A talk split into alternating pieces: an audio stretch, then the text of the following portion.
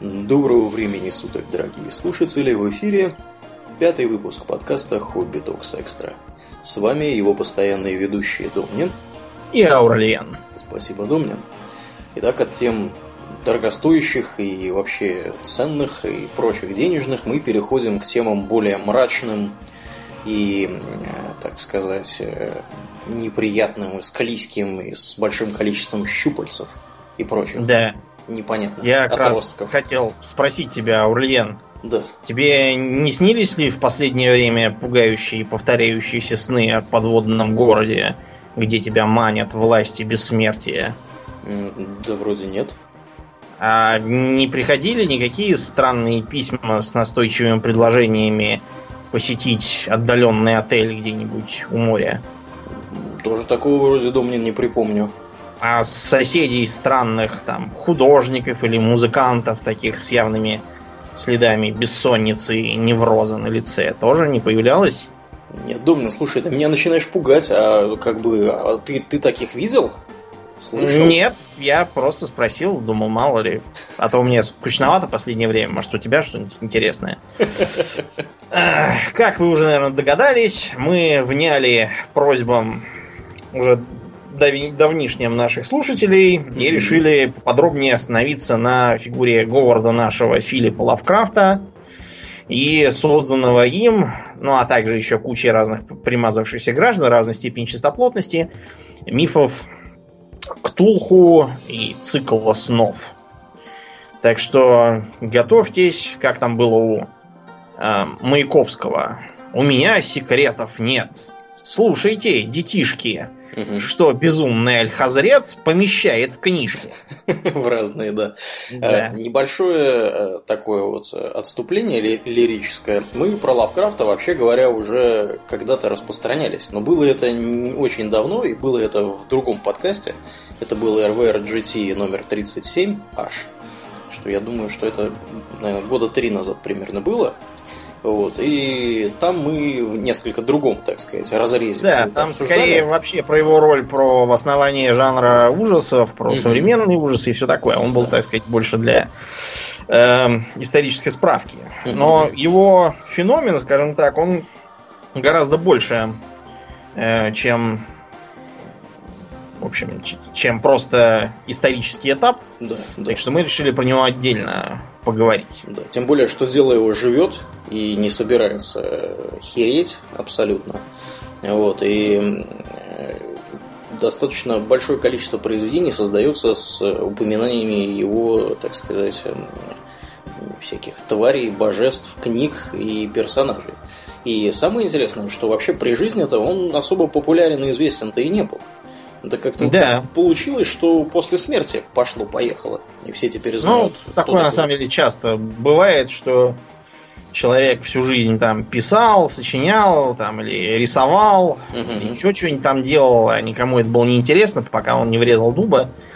Вот, и все сразу да, заволновались, присудили ему каких-то премий посмертно, понастроили мемориалов, устроили всякие общества, в общем, сделали все, чего ему сильно не хватало в его жизни. Да. Примерно так, да, было и с Лавкрафтом. А, нельзя сказать, чтобы Лавкрафт был аристократического происхождения, вот, но по американским меркам он все-таки был без пяти минут э, благородный дом. Потому что родился он в Новой Англии, в поселении Провиденс, это Род-Айленд. Угу. А Новая Англия это аристократическая, как считается, часть США, и те, кто там, так сказать, коренные новоангличане, это вот местные тру американцы, да. поголовно все белые англосаксы, протестанты и т.д. и т.п. Вот, и э, родился он в семье, правда, какого-то бродячего торговца, или кто он там был, какой-то камевоежор. Причем ювелирный. Да, да, странно вот то, что он камевоежор, обычно толкают всякие там книжки 100 способов лечения сифилиса в домашних условиях. Угу. Вот, мухобойки для тараканов, скворечники для дятлов и всякое такое. А этот почему-то был ювелир. Но я подозреваю, что он все-таки какую-то толкал бижутерию, потому что ювелирку возить с собой в саквояже это дело гиблое. Да, да, Далеко, да. мне кажется, не уедешь. Угу. Вот. а, неважно, в общем, потому что его папа к тому времени уже тронулся рассудком, и когда маленькому Говарду было два года, папу ну, совсем упекли в сумасшедший дом, вот, где он почти до самой смерти и просидел. Его, mm-hmm. видимо, выпустили помирать, чтобы он не портил больничную статистику. Вероятно, да. По смертности. Да, и Остальная его, родня у него да. угу тоже была, прям скажем, не ахти какая уравновешенная. Кто его воспитывал? Воспитывала его мама, его э, две тетки и дедушка у него еще был. Да. Дедушка сделал свой вклад, потому что у него была библиотека, угу. вот, и там можно было начитаться всякого. А Лавкрафт, он с раннего детства был охоч до чтения, читать научился гораздо раньше, чем полагается даже сейчас. Да. И порывался что-то там писать. Да, да, да. Он был не просто чукча читатель, да, он еще был еще и чукча писатель, потому что в возрасте 6-8 лет он уже начал что-то такое изображать. И какие-то рассказы э, порядка 14-летнего возраста, они даже есть в интернете где-то. Да, я не думаю, правда, что не представляю сейчас большой интерес, но тем не менее, это показательно, что мальчику светило большое будущее. Угу. Тем не менее, в школу он э, пошел поздно, и, причем пошел он тут же вернулся обратно. У него начались там какие-то проблемы с головой. Вот, э, плюс э, его мамаша была такая, знаете, типа идише маме. Вот, и она его всячески пыталась опекать. Э, оберегать, запирать в четырех стенах, никуда не пускать, все чего-то лечить. До бесконечности у нее какая-то была такая вот э, ипохондрия агрессивная, не на себя направленная, а на свое потомство. Вот, так что в школе он учился нерегулярно, вот, и как-то даже, по-моему, не получил э, аттестата путного. В университет тоже не попал. Э, вместо этого занимался самообразованием, зато изучал там какие-то естественные науки, Химия. читал работы да, по химии, что-то химичить пытался, заодно пописывал там рассказы и пытался их маленькими самоиздатными копиями распространять и даже пристраивать в местные газеты по знакомству. Да, ну причем платили за это копейки сущие, там какой-нибудь рассказ можно было за 10 долларов, за 15 долларов э, отправить. То есть, как бы, надо понимать, что деньги совсем были небольшие даже по тем ну, временам. Да. Он, правда, не унывал, потому что он брал пример с э, Эдгара Аллана По, который тоже, честно говоря, жил ни шатка, ни валка, и все это пристраивал своих воронов и прочих за, за три копья угу. в разные заштатные газетки. Причем еще усердно бухал. Лавкрафтом хотя бы этого не водилось вроде как. Э, семья его обеднела, потому что дедушка тоже отмучился. Вот, а, им приходилось жить в каком-то маленьком домишке. Вот, э, мама его тоже постепенно начала впадать в Безумие. сумасшествие, да. Ее отправили туда же, куда и папу. Вот, и с концами она так там померла. Ее, видимо, не успели выписать, она слишком быстро умерла до этого. Угу. Но он остался на шее у своих теток. Вот. А, видимо, сидеть с тетками ему было скучно, поэтому он на каких-то литературных борищах встречал некую Соню Грин. Таки да. Вот. И эта Соня его умудрилась на себе обженить, несмотря на то, что была заметно старше его. Но, вероятно, он искал тоже и еще одну идише маме себе, вот и нашел такую. Вот. Sony это и в Нью-Йорке очень понравилось, куда они поселились, потому что там все было бурно, весело, много народу, есть работа. Mm-hmm. Вот. Так что, кстати, позволил Лавкрафту так и сидеть у нее на шее. Но вот на самого Лавкрафта производило удручающее впечатление житье в Нью-Йорке. Он привык к вот этому вот э, сонному Провиденсу, где ничего нет, одни только почтенные семейства, а тут оказался в Нью-Йорке, куда едут табунами черт знает кто отовсюду, какие-то э, итальянцы, евреи, африканцы, азиаты, индусы, кого там только не было. Угу. Много кто понаехал, пока не перекрыли вентиль в 20-е годы уже.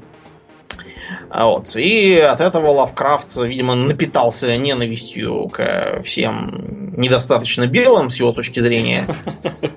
Что потом здорово прослеживается во всех его работах. Да, в том же зове Ктулху.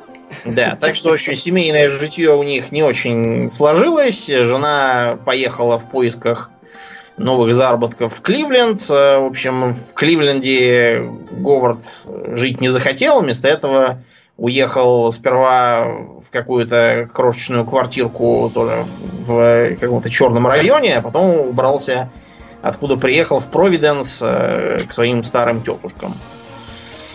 Вот. Э, из всего этого он вынес такой э, запас вдохновения, что, сидя дома, понаписал, заперевших в четырех стенах, огромное количество э, работ, которые, правда, никому не давал читать, кроме всяких своих товарищей. Например, одним из его друзей был его неполный тезка Роберт Говард – угу. который чем известен? Роберт Говард известен как человек, который придумал э, небезызвестного одного киммерийца по имени Конан Варвар. И не только его, да, там у него да, еще да, был да. какой-то Кул, вот, какие-то там еще. А, у него еще был, был же этот э, борец со всякими э, тварями и прочими такими вещами. Я, как обычно, не вижу его имени и пытаюсь тянуть время да, и я его не нашел. Ладно, ты про Соломон Кейн, да. А, да-да-да, там такой был Соломон Кейн, кстати, Соломону Кейну Warhammer в том числе да, обязан да. образом инквизиторов. Да, посмотрите именно. на иллюстрации, которые еще под руководством Говарда рисовались. Вот там такой For the Emperor! Blessed Sigmar! Да, да, да. Он в таком в пуританском наряде, у него, значит, в одной руке шпага, куча пистолетов, он обвешен просто ими да, со всех. Вот, вот, о чем я, собственно говорю. И у него, правда, еще есть какой-то богомерзкий посох, у каких-то негров он его позаимствовал, я уж не помню, что там было. Да. Вот он из этого посоха тоже чем-то пулял. Э, Роберт Говард э, тоже добавил в копилку э, лавкрафтовской неуравновешенности, потому что по своей дурацкой техасской привычке он везде шлялся с, с револьверами. Угу. Вот, за что даже какое-то погоняло и приобрел, типа пистолетный боб, или как-то так его обзывали. И у него случился, случилась личная трагедия, умерла его мама, которую он очень любил. Но он, недолго думая, на почве этого расстройства возьми и вышиби себе мозги. Да, в возрасте 30 лет. Всего-то, да, 30 всего лет. То есть он мог еще понаписать кучу всего и про Соломона Кейна, и про Конана Варвара, и, в общем, да, но не сложилось, к сожалению. Да, не сложилось. Вот что интересно, э, история у Говарда и у Лавкрафта, посмертная, в смысле, литературная, она очень похожа, потому что и тот, и другой при жизни были никому не нужны, а после смерти их всякие друзья, товарищи и душеприказчики добрались до их текстовых черновиков – и давай там ляпать э, тяп да ляп из одного персонажа сделаем двух. В одну историю, где был Кул, впихнем туда Конана вместо этого, в другую вместо Конана еще там кого-то. Из двух серии рассказов слепим повесть, и вот понеслось. Большая часть того, что у Говарда про Конана понаписано, это не то, что он сам сочинил, а всякие там посмертные правки, редактуры и прочее. Потому что он же не оставил там никаких авторских прав, вот все, кто, кто во что гораст, то и, и, и сочинял. Вот, примерно то же самое вышло и у Лавкрафта, потому что его э, друг, другой литературный секретарь, у меня какая-то фамилия была на Д, я уж не помню. Вот, какой-то Делет, Дерет, что-то там такое было. Вот, и он тоже взялся э, после его смерти пересочинять его рассказы, написал какой-то сборник Маска Ктулху, куда напихал какой-то от себятины, вообще никакого отношения не имеющий, являющийся лютым орлангуром, по сути дела. То есть э, полностью ломающими канон нововведениями. Это все сейчас проклято и забыто, и стараются не вспоминать. Но многое вложили и такие знаковые авторы, как, например, Роберт Блох. Вот. Роберт Блох это тот, который написал книжку «Псих», по которой Альфред наш Хичкок снял свой знаменитый одноименный фильм, который у нас все знают под дегенеративным надмозговым названием «Психо». Mm-hmm. Вот, и нападают на меня в комментариях повсюду, доказывая, что это якобы лучше звучит. Черт вас побрал, безграмотные идиоты. Ну вот, э, в общем, Лавкрафт тоже не зажился на белом свете. Стал он как-то худеть, худеть. А так как он никогда особо толстым не был, и да, кушать много ему тоже не да. свойственно, да. Э, это списывали на дурное питание и привычки ничего не есть, а потом оказалось, что у него рак кишечника, и от чего он, собственно, властью Божию помре. Угу. На этом все и кончилось для него. Вот, пожил он всего ничего, да, всего 47 лет. лет. Да. Ну, 46, да, да. До 47 он немножко не дожил. Да. И вот тут начинается его, собственно, слава, которая потихонечку, полигонечку, с ростом интереса к фантастике, фэнтези и ужасам, где-то там в 50-е 60-е годы, вот, пошла по миру, добралась до России лет, наверное, сколько, 15 назад, когда все принялись рисовать Ктулху, писать про Ктулху захавает мозг там какой-то. Ктулху в президенты везде писали, и даже, даже на лотках. Да, и у президента расспрашивали, и относится к пробуждению Ктулху, он предостерег от увлечения излишним мистицизмом и да. призвал веровать в какие-нибудь традиционные религии. И даже на лотках с осьминогами маленькими на ценниках можно было увидеть надпись «Ктулхи». Ктулхи. Цену да, за килограмм. Прекрасно, я считаю. Ну, давай, наверное, с Ктулхи с этого и начнем. Да. Раз уж это самый известный его персонаж. Кто же такой Ктулху, Аурлиен? Ктулху это такое древнее божество, которое обитает на дне океана. Да, как, как один персонаж мультика детского. Вот. А, значит, и божество это, оно находится Выглядит оно примерно следующим образом. Там были зарисовки даже, где-то я видел не так давно этого Ктулху, выполненный самим Лавкрафтом, выглядит следующим образом. В общем, представьте себе такое антропоморфное существо огромного размера, там высотой с девятиэтажку, условно говоря. У него за спиной такие вот недоразвитые перепончатые крылышки, как, э, я даже не знаю, у летучей мыши или у какого-то демоненка. Вот это дракона. Дракона, да. Э, у него вместо головы такая вот э, что-то вроде осьминога, то есть там какие-то щупальцы, и непонятно, есть ли там вообще глаза, и, в общем, выглядит это все очень мерзко.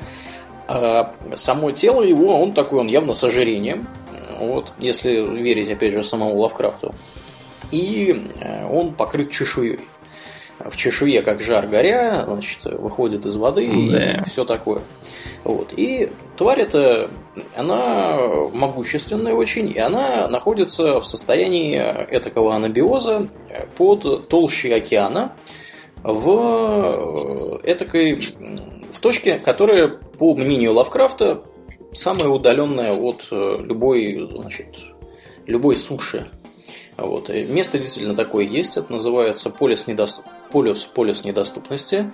Э, морской, по-моему, полюс недоступности или океанический, вот, э, или так называемая точка Немо. Э, Немо она называется потому, что была же книжка да, про Жюля Верна, да. про капитана Немо, и вот, значит, капитан Немо, он якобы, когда ему... Надо... Ее достиг. Да, достиг ее. Вот. И вот он проживает на дне океана, спит в гробнице, спит он там непонятно, он в таком вот анабиозе слэш сне, слэш э, что-то вроде смерти, но когда звезды сойдутся правильным образом, а, вот это вот э, место, где он обитает, подводная его гробница, которая называется Орлиех, она поднимется с, так сказать, дна океана, и специально обученные люди, не русской национальности, не американской даже, да, какие-то там, я не знаю, карлики непонятные и прочие уродцы, его поплывут туда будить, и когда он пробудится, всем наступит полный конец и апокалипсис. А где он да. был? Что-нибудь мы про Орльех этот знаем вообще? Ну, мы знаем, что Орльех это город, который город которого нет. Вспоминается дурацкая песня из сериала. В общем, э, город этот пугает э, своей геометрической неправильностью. То есть там, видимо, от геометрии Лобачевского куда-то уже в сторону все ушло.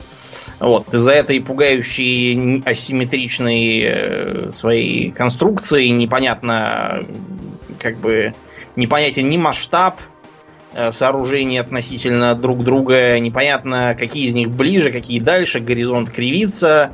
Э, вот вверх с низом путается, можно внезапно обнаружить, что идешь по склону, хотя думал, что вроде как по плоскости и, и так далее. Mm-hmm. Полагается, что он такой эм, грязновато-зеленого цвета, таких водорослей. Да, и везде, вот. и везде какие-то набитые иероглифы, какие-то ужасные там изображения, видимо, жертвоприношения какие-то изображены. Вот, и да, выглядит все это мерзко и склизко, скажем да. прямо. Там Ктулху вообще не один, там всяких маленьких Ктулхов тоже много, потому что упоминается потомство Ктулху. Вот, и поэтому Пухангалуим Галунавхам Ктулхурлайху Угарах Наглхтагн. Воистину Вхтагн. Да, это означает, что в древнем городе Рлайх или Рлех, не очень понятно, как это все читать, мертвый Ктулху спит, ожидая часа. Вообще, что касается произношение всей этой э, его тарабарщины, там нет не то, что уверенности, как это все правильно произносить, но и наоборот, сам Лавкрафт э, указывал, что это очень приблизительное такое произношение, ибо истинное название там, для всего этого слишком ужасно и непостижимо для скудного ума человека. Угу.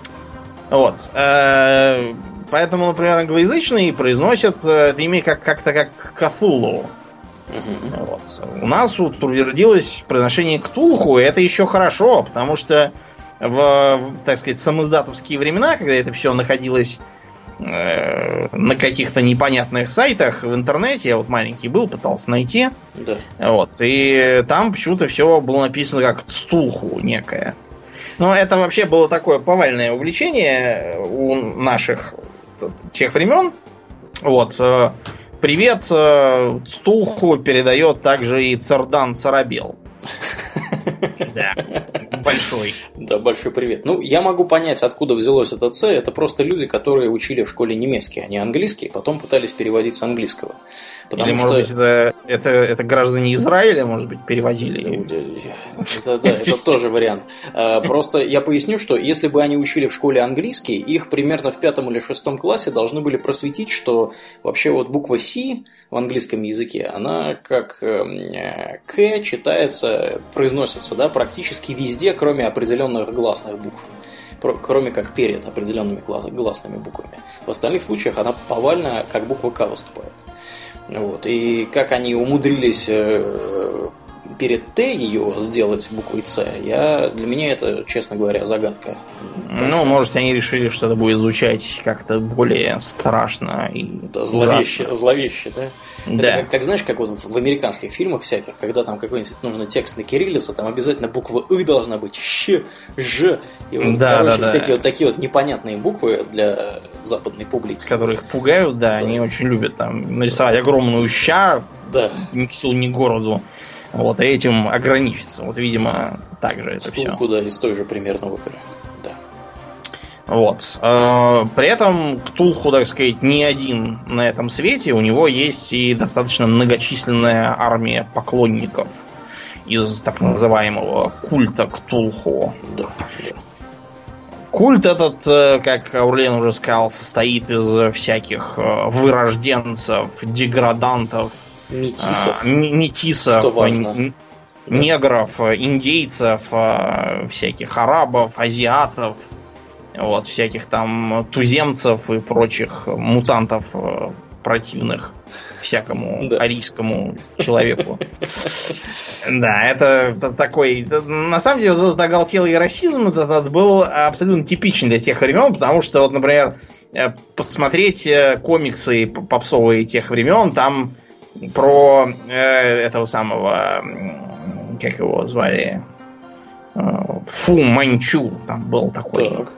А что за э, то, то ли злодей, то ли антигерой в разных произведениях разные. Это такой э, стереотипный китаец в дурацком вот этом мандюрском прикидике, который к китайцам отношения не имеет, по сути.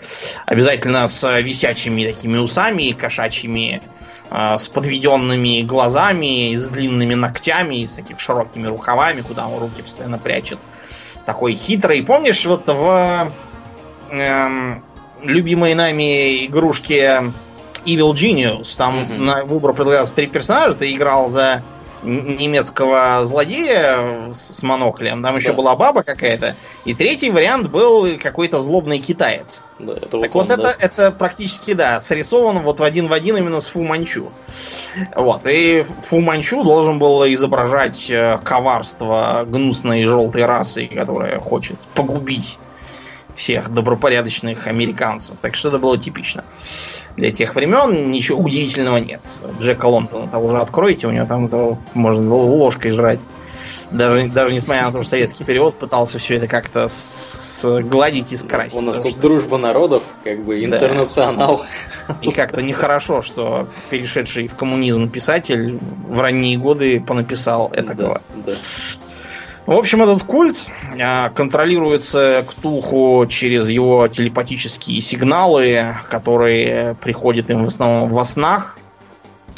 Вот. А также э, сохраняется как часть всяких там древних э, верований, э, которые есть лишь у самых глухих и малочисленных, малоизвестных племен. Да, да и, скажем, прямо отсталых.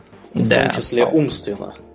Да. да, там все, все обязательно слабоумные, у всех там форма черепа не та. Да, да. Вот и все такое. Френология их не одобряет, так сказать. Ни разу не одобряет, да. Они по вот этим вот насылаемым ктулху видениям ваяют с разной степенью успешности его идолы и пляшут вокруг них с дикими воплями, э, как бы предвещая то, каким мир будет после пробуждения Ктулху ибо они смогут э, быть свободными и великими, как древние боги, и будут всегда кричать, убивать и веселиться. В общем, э, чтобы веселиться было веселее, они убивают прямо вот сейчас, не дожидаясь пробуждения, поскольку все эти их обряды, они обязательно включают всякие жертвоприношения, э, людоедение, и черт знает, что там еще у них. Да, и вызовы демонов всяческих. Да. Э, а, вот это, из, из числа этого самого потомства Ктулху, потому что там в одной из этих историй, ну, собственно, да, в художественном произведении Зов, Зов Ктулху есть эпизод, когда происходит полицейская облава, на вот этот вот культ. На луизианских там, болотах. Да, да, да. Ну, как бы сами Луизиан страшное место, там нигеры. И страшно сказать, белые каджуны с этими нигерами вместе живут. Ужас-то какой. Да, да. Вот. И, в общем, э, происходит облава полицейская, ловят они этих э, безумных э, культистов. И внезапно оказывается, что культисты-то никого особо и не убивали. Это все... А, это все темнокрылые какие-то, или как их там, чернокрылые, я не помню. Налетели и как бы всех замочили и стали там кровушку, значит, проливать.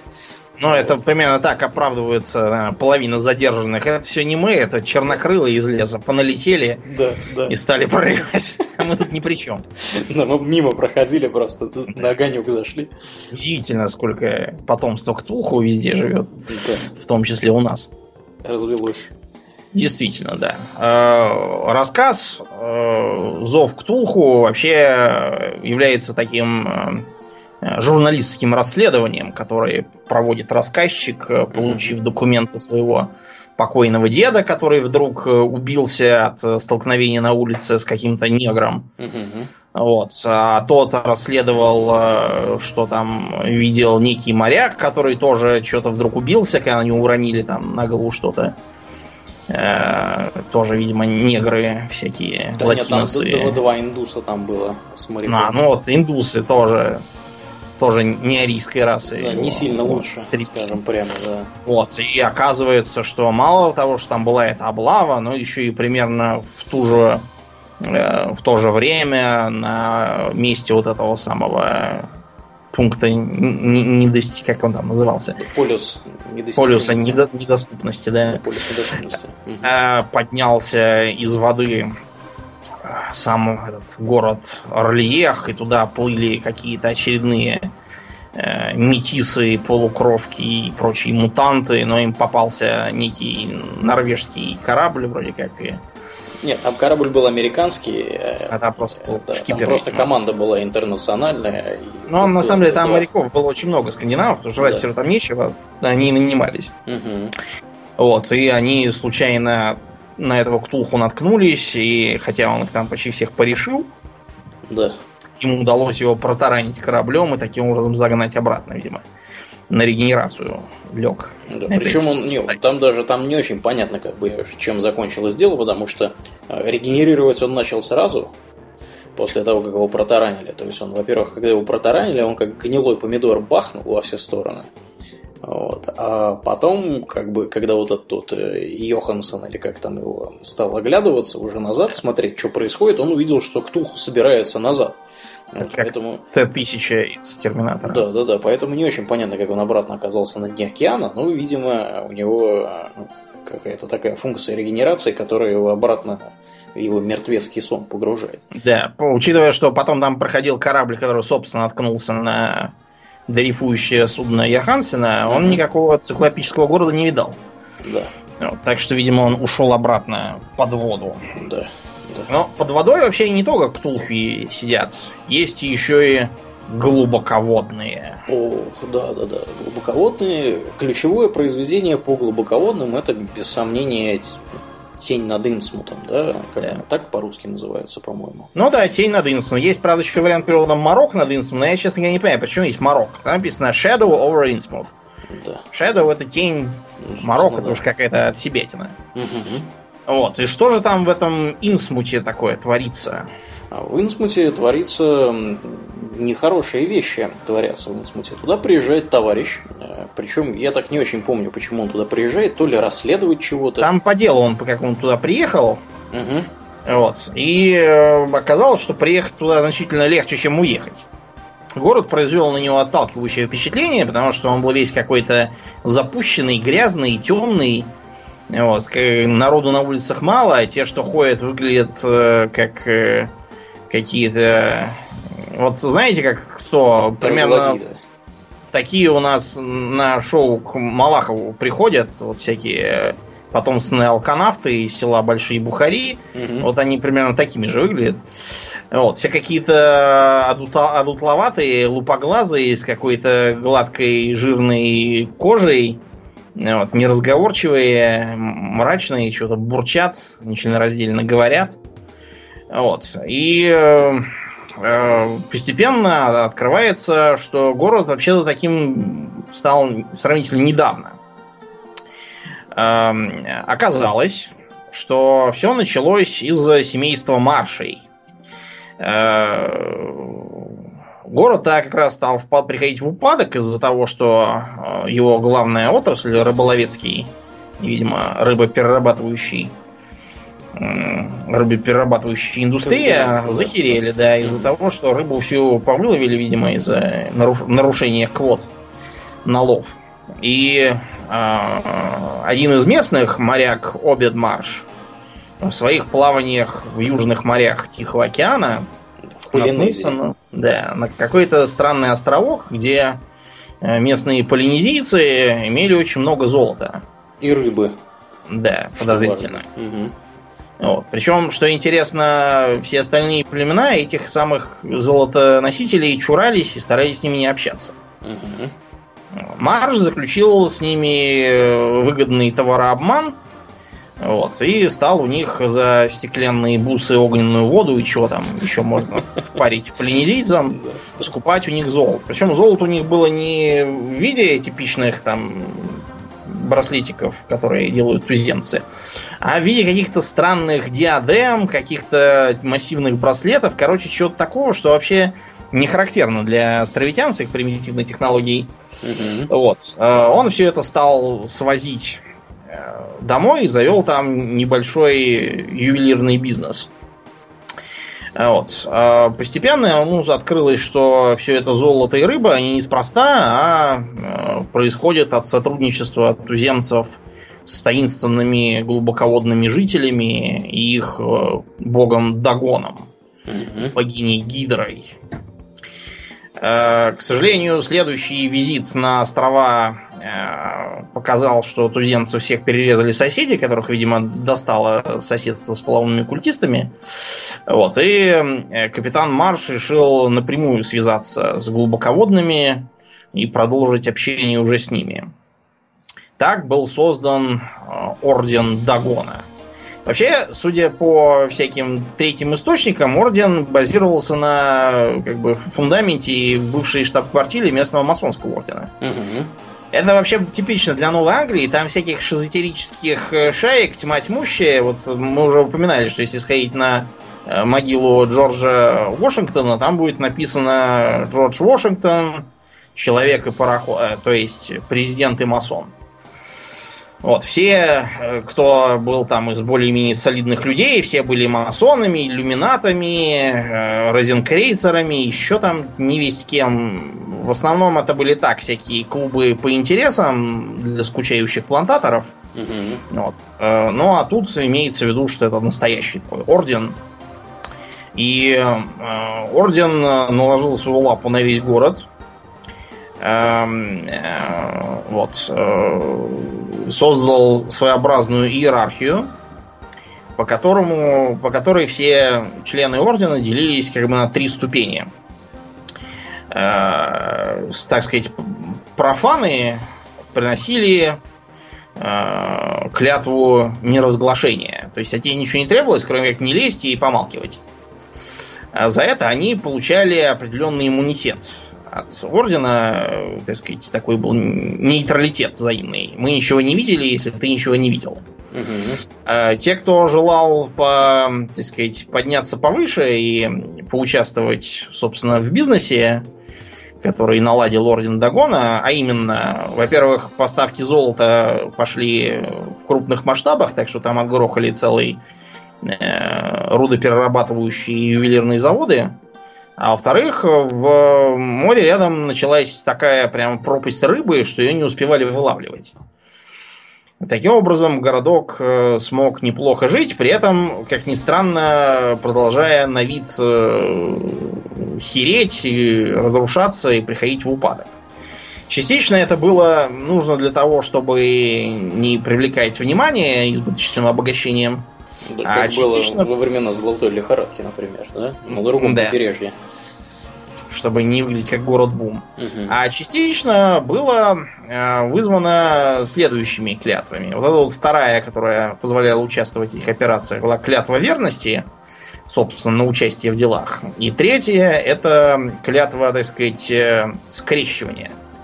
Что за скрещивание они практиковали, Орлен? Они практика- практиковали они э, богомерзкие, так сказать, занятия противоестественным сексом с э, глубоководными. Вот. Причем, я так понимаю, что у них э, от этих противоестественных занятий рождалось потомство, которое выглядело как люди.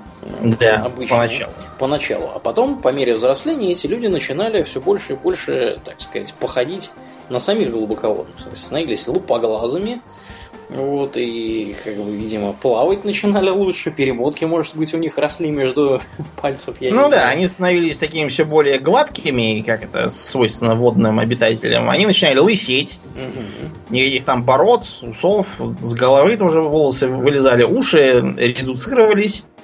Вот, действительно, между пальцами рук-ног появлялись перепонки.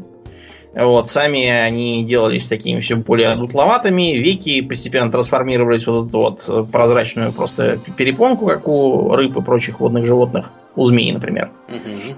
Как узнать, змея перед вами или безногая ящерица? Посмотрите, мигает ли она. Если мигает, значит ящерица можно не бояться. Если не мигает, то, честно говоря, тоже, скорее всего, можно не бояться. Ну вот, и э, таким образом к глубоководным пошла, так сказать, пошло молодое пополнение. Не очень понятно, чего они таким образом пытаются добиться. Видимо, хотят разнообразить свой генофонд.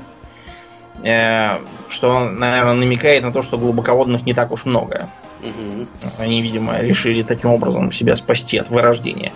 Вот этот вот мотив э, у Лавкрафта характерный про всякие там вырождения, гибридизацию, метисизацию, все такая мерзость с его точки зрения, что он даже целых глубоководных для этого изобрел. Да.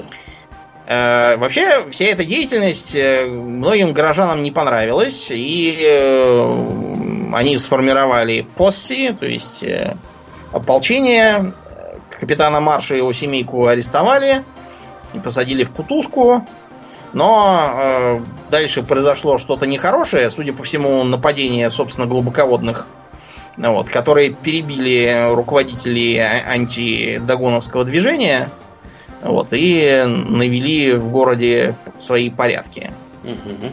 Вот. Считается, что многие прибрежные дома, хотя на вид в них никто не живет, на самом деле являются такими вот скрытыми базами глубоководных, где они сидят, чтобы до воды было недалеко, и перемещаются по всяким прокопанным туннелям. Вот. Э, базировались глубоководные на находящемся рядом рифе дьявола. Вот, где у них, видимо, был какой-нибудь подземный, подводный город, вернее. И герой, который туда приезжает, ему удается спастись из Инсмута, э, но далеко он не ушел, потому что оказалось ему неспроста снятся всякие сны про некий подводный город, и оказалось, что он сам родом из этого Инсмута, и что у него какая-то там прабабушка была тоже рыба, и сам он тоже, так сказать, если хочешь быть богатым, если хочешь быть счастливым, оставайся, мальчик, с нами, и будешь нашим королем. Как- как-то так, как, как в том мультфильме было. Видимо, он там уходит под воду. Эта тема еще в нескольких рассказах у него педалировалась. Например, там была какая-то, какой-то рассказ, тоже там фигурировало семейство Маш, правда нет, а их какие-то родственники. Вот, и там некий мужик получает от своего помершего родственника, э, так сказать, наследство, участок со старым домом, только со странным условием. Этот дом надо немедленно разобрать на части, и если там вдруг найдется что-то живое, немедленно это живое умертвить. Вот. И э, постепенно оказывается, что э, там была как раз такая вот э, превращающаяся в глубоководную тетушка у них, которая жила запертая в своей комнате, и которые носили сырое мясо. И дети думали, что она его там сама на примусе, видимо, жарит. Не доверяет На самом деле, разумеется, да. способностям окружающих. Да. да, разумеется, она его так потребляла. Вот. А такая вот страшная Такая сказочка. вот поучительная история, скажем прямо. Да. Если вы едете в какой-то захолустный городишко, там начинают происходить всякие непонятные события. Да, ну, сразу бегите оттуда. Бегите оттуда, да, и даже не раздумывайте, что там происходит. Вообще удивительно, если почитаете там что Лавкрафта, что Кинга, что еще кого.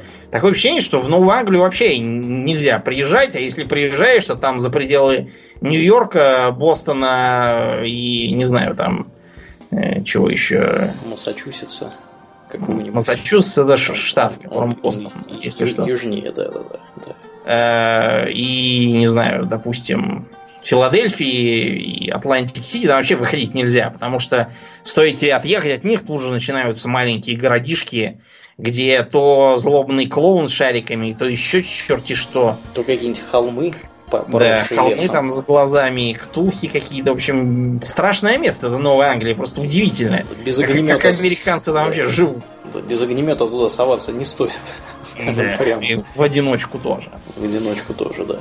Ну что, Но... может быть, про огнемет поговорим и про холмы, и про про всяческих других тварей. Давай, да. Вот у них, например, были такие древние, они же старцы или старшие. Да, да, да. Тоже была такая симпатичная раса. Как выглядел типичный старец? А, типичный старец выглядел как рак. Ну, точнее, не как рак, конечно. Он выглядел, представьте себе, вот такой вот бочонок, а, тоже покрытый какой-то, я не знаю, чешуей, с крылышками. А, на голове у него тоже какие-то щупальца, вот, звездой и, такой. Да, звездой такой, пятиконечной оканчиваются, значит, и вот, э, в общем-то, на Ктулху по описанию вообще похож, но на самом деле не совсем Ктулха. Похоже, знаете на что? Вот если бы у э, кактуса цветущего вдруг отросли крылья какие-то и щупальца снизу, чтобы передвигаться, вот будет при, примерно вот этот вот старец. Да-да-да. Внизу у него такие еще, знаете, какие-то ложноножки. Да, ложноножки. Вот это уже надо сказать, чтобы перемещаться. Это очень древняя раса, как можно догадаться по названию.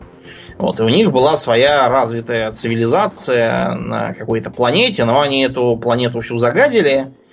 Вот, чего-то там не того не знаю, видимо, нарушали технику безопасности с ядерными реакторами. На производстве, да, потому что у них вроде как была такая технологическая цивилизация, да, в противопоставлении биологической какой-нибудь цивилизации, где там, знаете, выращивают зверей, там живут с ними в симбиозе, все такое, значит, хорошее, везде зелененькое, экология, все дела. У них была цивилизация технологическая, они действительно все загадили.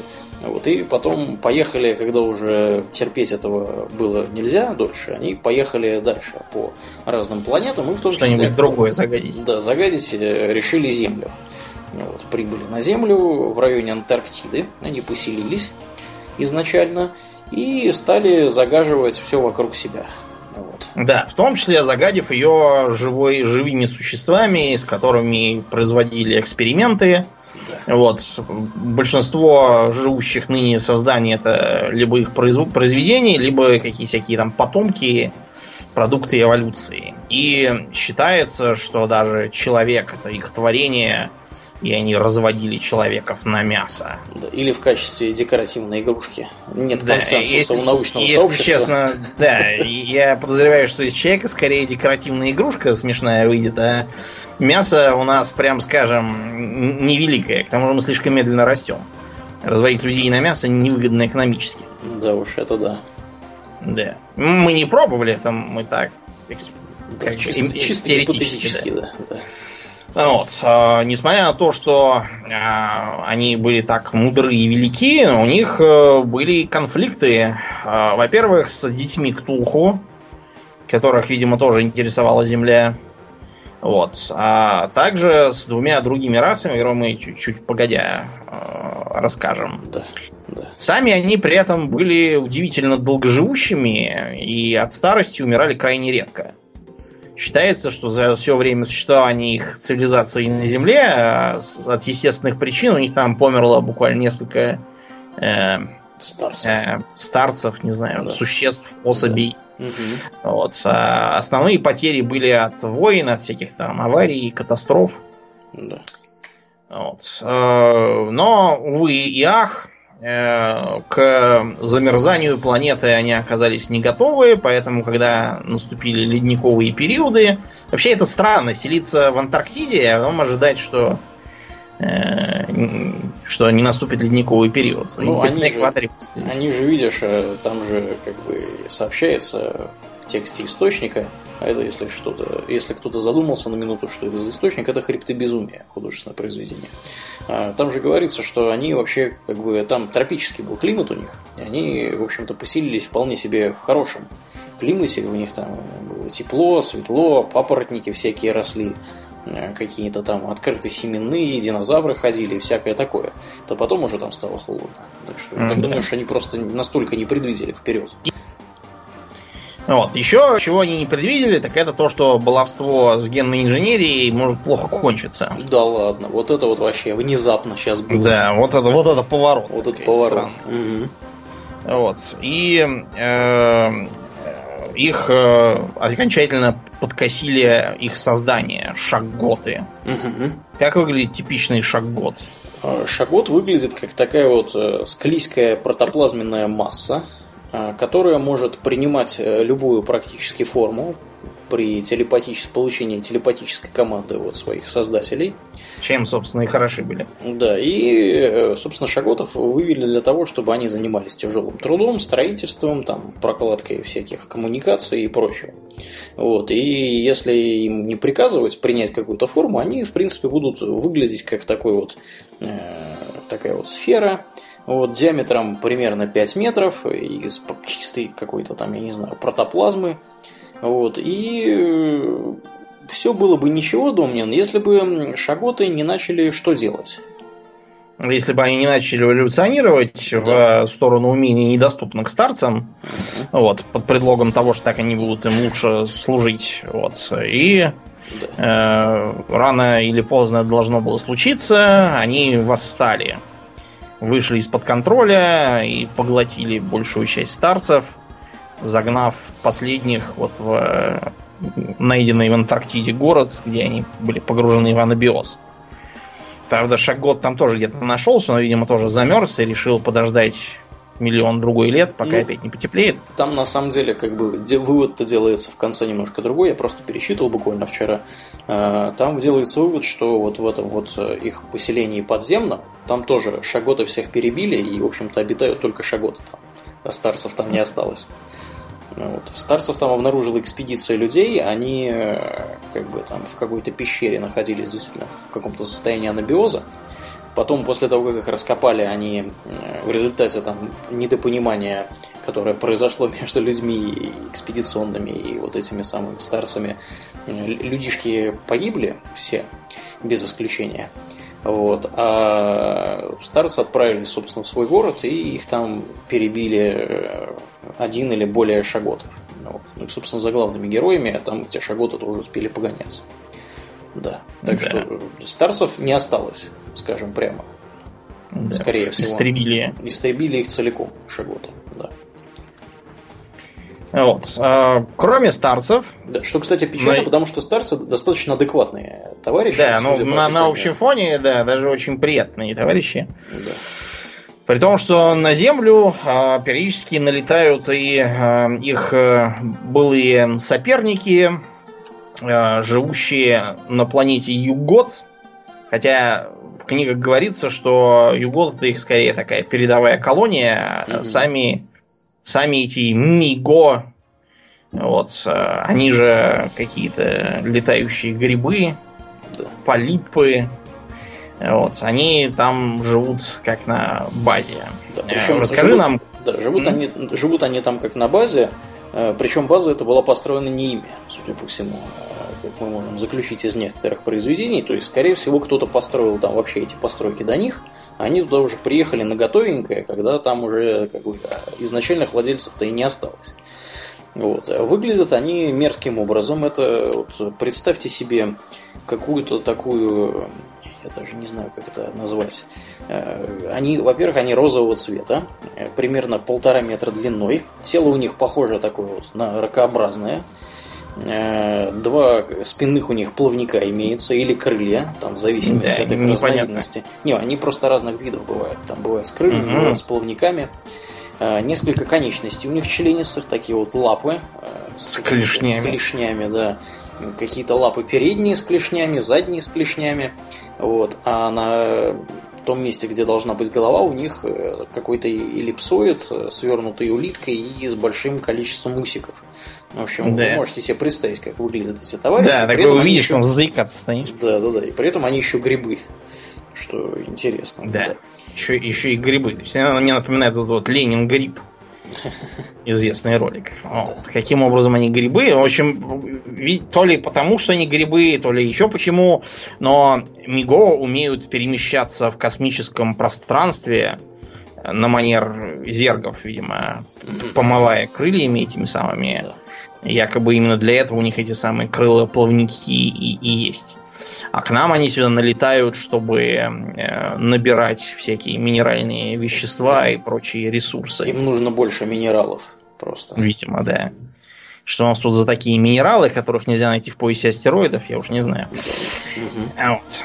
А при этом у них очень высокоразвитая техника, они владеют телепатическими способностями, могут общаться с людьми, понятными им сигналами. Угу. А кроме того, они могут, э, скажем так, э, взять э, мозг человека, поместить его в специальный цилиндр и взять его с собой в путешествие, при этом мозг будет все видеть, понимать, и с ним можно будет общаться. В общем, короче, берут ваш мозг, вытаскивают его из тела, сажают в ведро с какой-то жижей, и все это летит в космос если кратко. Да. Примерно так, и их бескрылые особи тоже перемещаются в, э, так сказать, э, редуцированном виде, после чего им, видимо, какое-нибудь тело выращивают новое, или я не знаю, что они там делают. Ну, они тело умеют каким-то образом сохранять, а потом мозг умеют помещать назад. Вот. Как это работает на практике, я не знаю, вот, но вроде бы как они способны такое замутить. И про них больше всего рассказывается в произведении э, «Шепчущий во тьме». Угу. А, рассказчик э, получает э, послание от некого пожилого ученого. Вот, этот ученый ему сообщает, что где-то там в окрестностях завелись вот эти самые МИГО и ведут там горные разработки. Вот. Э, и более того, уже некоторые из местных что-то там стакнулись с ними и служат, так сказать, их интересам, охраняя тайну, и на этого профессора начали оказывать давление, чтобы он не совал свой нос в чужой вопрос. Да, да. Причем, как бы начинается там даже не с этого, а начинается с того, что в результате небывалых наводнений в некоторых э, речках и ручьях э, вот этой вот самой Новой Англии, в Вермонте, да, по-моему, все это происходит. Да, да, да. Выловили дохлых чудищ. Каких-то дохлых чудищ стали находить. Причем эти чудища как бы через некоторое время вообще пропадают. Как да. бы никаких документальных свидетельств этого нету, кроме рассказов очевидцев. Вот, и, видимо, как бы непонятно, что, что там как происходит. Ну и вот главный герой всего этого дела, он является, по-моему, профессором антропологии или чего-то такого. И как раз... Кому еще писать о чудище, как не профессору антропологии? Да, да, да. Ну, он Именно бы... антропологи занимаются чудищами. Да, да, да. В общем, в некотором, в некотором смысле, да, глядя на некоторых людей, можно, да, признать это за истину. Да, и вот его, значит, как эксперта начинают спрашивать, говорят, вы же эксперт, расскажите нам, откуда взялись вот эти чудища или слухи про них. Вот, вы же как бы антрополог, вы же должны знать там, что какие там байки бывают, кто что рассказывает. Вот, и он ну, стал мне говорить, кажется, что за байками кто что рассказывает, надо не к антропологу обращаться, а к ал- алкашам да. районным. Местным. Вот они обычно, да, все байки знают, кто там каких чудищ видал после третьего стакана. Именно так. И вот он начал, начинает говорить, что нет, ребята, да это все полный бред. И потом получает письмо от вот этого как раз э, товарища, который Эйкели или как там его? Экли. Экли, да. Эйкли, да. Э, вот. И, собственно, да, Он ему присылает доказательства всякие, фотографии. И даже камень какой-то хотел отправить с письменами непонятно. Да, не, некий артефакт, да, хотел. Но э, внезапно э, он присылает письмо, причем отпечатанное на машинке, хотя прежние письма писались руками. Да. И говорит, что что-то его там разбил радикулит, артрит, что-то, в общем, у него Подагра с, с писанием. Да. да не то, он поэтому купил печатную машинку и печатает ей. Вот если вы заставили не то, что печатные машинки, а старые клавиатуры, там, начала 90-х, uh-huh. то, вы знаете, с артритом к нему лучше даже не подходить. Потому что там клавиши надо было нажимать так, что вот прямо наваливаться на них всем весом. Да. Это сейчас нас разбаловали мягкие клавиатуры. Угу. А, так что я бы уже поэтому усомнился в том, что древняя механическая машинка для артритика не годится. И он говорит, что на самом-то деле все прекрасно, и эти существа очень даже мирные и доброжелательные, и много всяких ему тайн открыли. А, так что, дорогой антрополог, приезжайте-ка сюда. Да, прихватите все, все письма, которые да, я вам присылал. Всякие фотографии. Фотки там, все такое, да, все везите с собой. А там же еще была у него эта звукозапись, он же записал. Да, и звукозаписи тоже, все, все везите. Вот, и да, вот, Аурелия, если бы ты такое письмо получил, ты бы что-то куда-то повез? Нет, я пошел бы в ближайшую, я не знаю, оружейный магазин запасаться боеприпасами. Да, да, да. этого товарища. Я бы, если и повез, то только себя куда-нибудь, не знаю, в западную Танзанию. Да. И жил бы там, никуда не вылезая, никому не говоря о том, кто я такой. Но автор оказался лопухом, редкость. Да, там, как, как известно, слабоумие и отвага решают. Так что он все похватал и поехал туда, обнаружив этого дедушку, сидящим э, в кресле. И как-то странно, неудобно, э, э, неудобно сидящим, жалующимся на болезни, старость и все такое. В общем, он стал рассказывать про то, как прекрасно эти Миго, вот, что он скоро полетит с этими Миго на юг-год, вот, и вот уже цилиндр ему привезли, куда его мозги можно положить. Так что все прекрасно. Оставьте свидетельство. Вот, попейте, и... попейте, поешьте, попейте чего-нибудь, да, кофейку пере... кислого пере... подозрительно. Да, переночуете. Но, в общем, к счастью, ночевать до утра антрополог не стал. Вот, потому что э, обнаружилось что от доброго дедушки остались рожки до ножки. Да, а причем обнаружилось там не сразу. Он, э, антрополог в лучших традициях, э, так сказать, Фокса Балдера, лег спать в одежде с пистолетом в руке. Вот, ну, как бы, это же безопасно полностью ложиться спать с пистолетом в руке. Кто бы мог, так сказать, ожидать какой-то тут подвоха. Вот, и посреди ночи он там несколько раз просыпался, ему снилась всякая ахинея. Вот, и посреди ночи он проснулся от того, что кто-то пытается открыть двери в его комнату. Вот, а дверь была закрыта на ключ, и вообще как бы кто-то там покрутился, покрутился, не смог открыть и отправился вниз. Антрополог э, насторожился, стал прислушиваться и внезапно обнаружил, что внизу, прямо под его комнатой, происходит собрание каких-то тварей э, с их приспешниками-людьми, и какой-то даже там голос механический из вот этого вот ведра с мозгом разговаривает со всеми этими, и он видит, слышит только отдельные обрывки э, того, что там говорят. Вот, потусили, потусили там товарищи у него, значит, этажом ниже, а потом куда-то разошлись, причем они обсуждали его, самого этого Икели и так далее. То они куда-то разошлись, и антрополог, собственно, понял, что момент настал и пора валить. Ну, вот, тем более, что, как бы, э, как Домнин сказал, оказалось, что, вообще говоря, э, разговаривал-то он не с самим Эйкели, а с кем он говорил? Он разговаривал на самом-то деле со злобным пришельцем, который использовал э, физиономию и руки Эйкели, которые были приделаны к такому муляжу. Да. Вот, и он изображал, что на самом-то деле это все дедушка, просто немощный, сидящий в кресле. Вот, а дедушка был уже давно упакован в банку и отправлен на югот.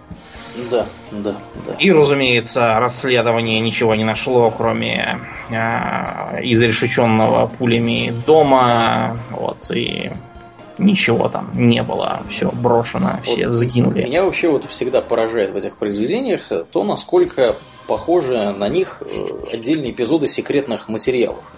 Или как бы, они похожи на эпизоды секретных материалов? Ну, я да. бы сказал, что это да, продюсер сек... Крис Картер, да, да понатырил. Да, да, понатырил у них идей, потому что как бы всегда происходит одно и то же. Э, приезжает, значит, что-то происходит, какая-то движуха, движуха, движуха, твари набегают, пиу-пиу, сваливаем в тачке угнанной и, в общем, пытаемся там скрыться и никогда больше об этом не знать. А потом, когда происходит какое-то расследование, все концы оказываются в воде, упрятаны. Да. Никто не Директор Скиннер крутит пальцем у виска. Да, и говорит, вы что, дебилы? Да, Совсем? мысленно обещает себе наконец выгнать уже этих двоих да. даром получающих зарплату. Только позорят все да. бюро. Вот. И вот такая вот картина происходит практически в каждом втором, если не первом произведении Лавкрафта. Но вот, вот это вот конкретно произведение, да, «Шепчущий во тьме», мне очень нравится его атмосфера, потому что у них, а, да, представьте да. себе, это как бы Новая Англия, Вермонт. Э, во времена описываемые там народу живет три с половиной человека. Там леса большущие, да, холмы какие-то, то есть там интересная местность, речушечки всякие, э, ручейки. Э, народу мало, опять же, как я сказал.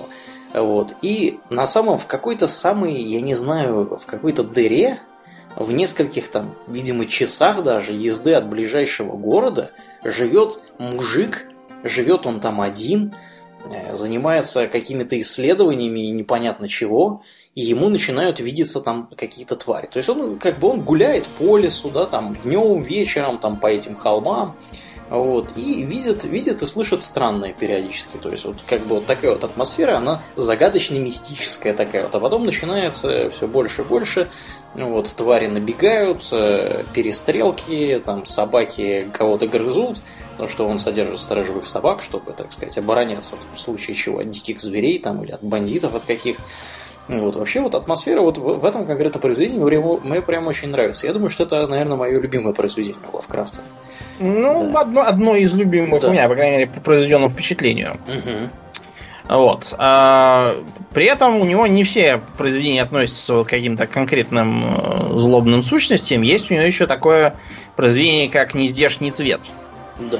Э, вот. Оно повествует о том, как в окрестностях Аркхема, это такое у него стереотипное место, где э, околачивается половина персонажей произведений. Арком списан, судя по всему, с города Сейлем, угу. который известен чем?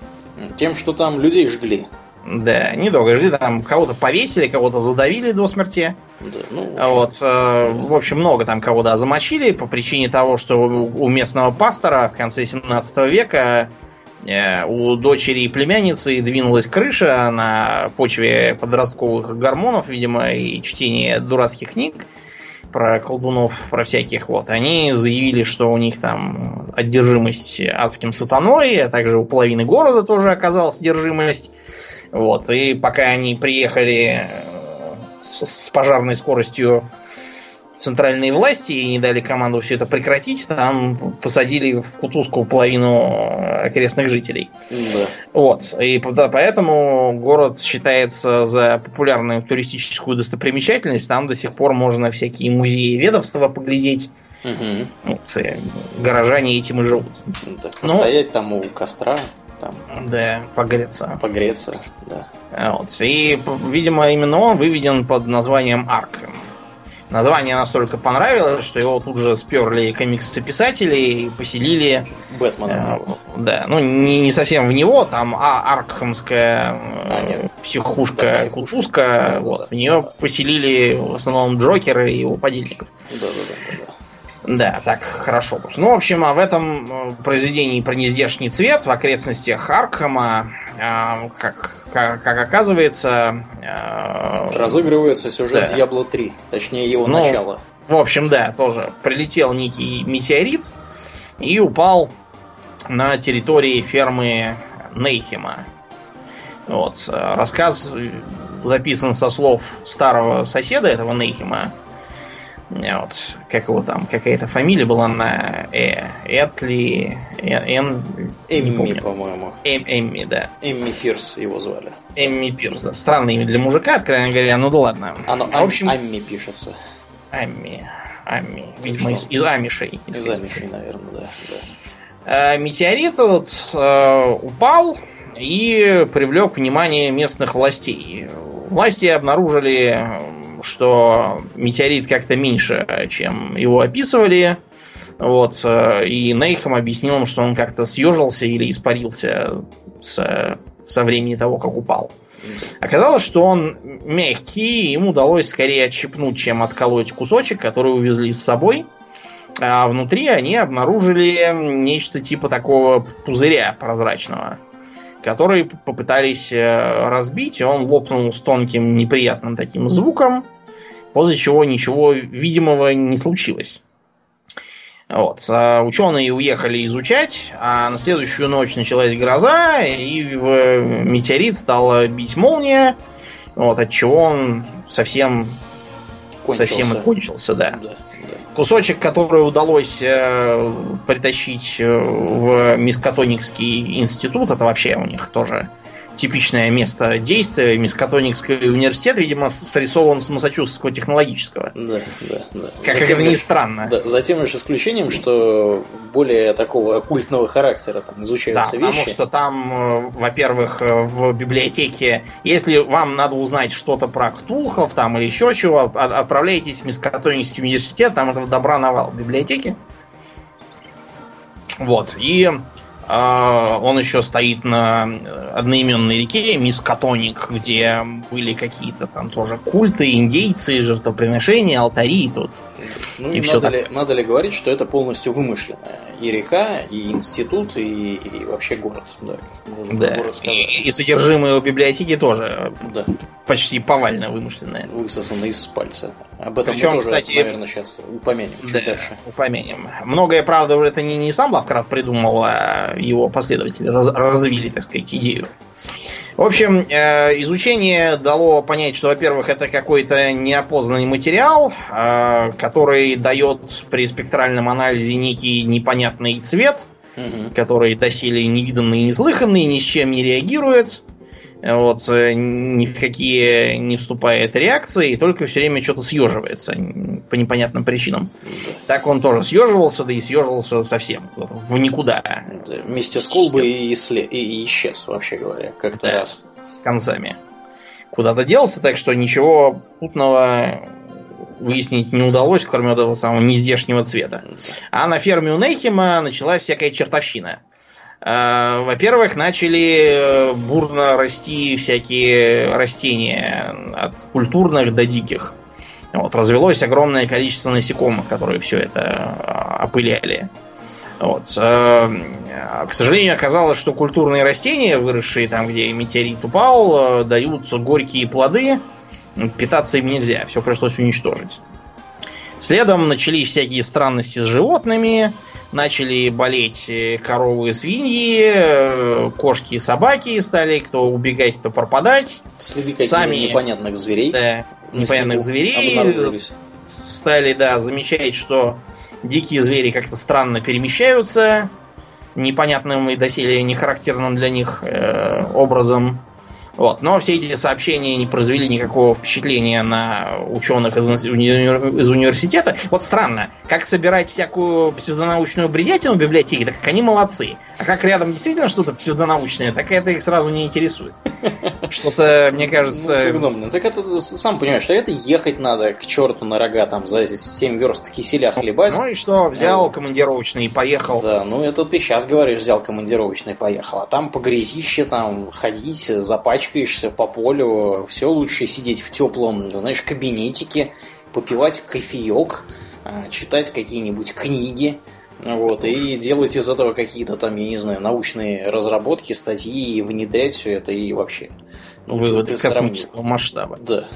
Да, в общем, поэтому при полном небрежении властей семейство Нейхема постепенно съезжает с ума, вот, а периодически э, некоторые учения вообще пропадают. Причем пропадают рядом с колодцем, из которого, кстати, пить тоже перестали из опасений. Вот, и в результате вымирают все. Э, Эмми становится свидетелем гибели как э, жены Нейхема, так и самого Нейхема, которые как-то там разваливаются на куски, совершенно иссохнув и почернев и развалившись. Вот. Вообще удивляюсь, он да ночью поперся. Я бы, знаешь, сказал, пропадайте вы там сами, без меня. Никуда я не поеду посреди ночи. Да уж. И он же стал свидетелем э, того, что из колодца ударил тот самый столб нездешнего цвета. И, видимо, сущность, которая сидела в метеорите, улетела обратно в космос. Э, очевидно, ей надо было напитаться кровушкой, так сказать, из попавшегося семейства. И дальнейшее изыскание в колодце обнаружили там кости пропавших животных и там одного из детей этих самых Нейхимов. В общем, страшные дела.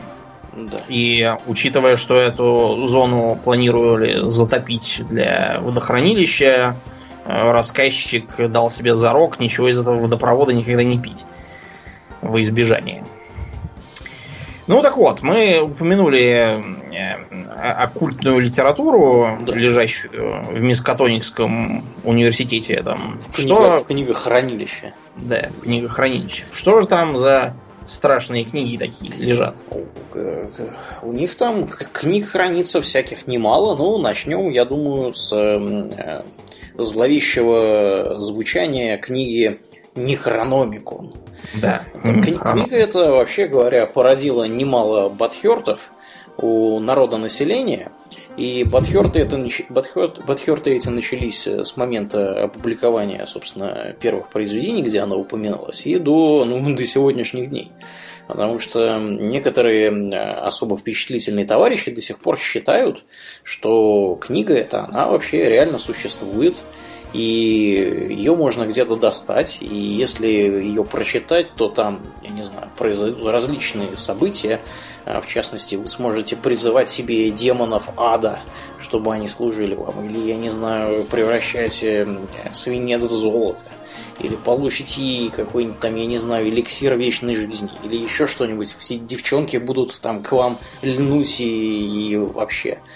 Вот. Э, всякие вот такие вот вещи начнут происходить с вами, если вы этот Нихрономикон да. раздобудете и начнете его читать и применять в жизнь.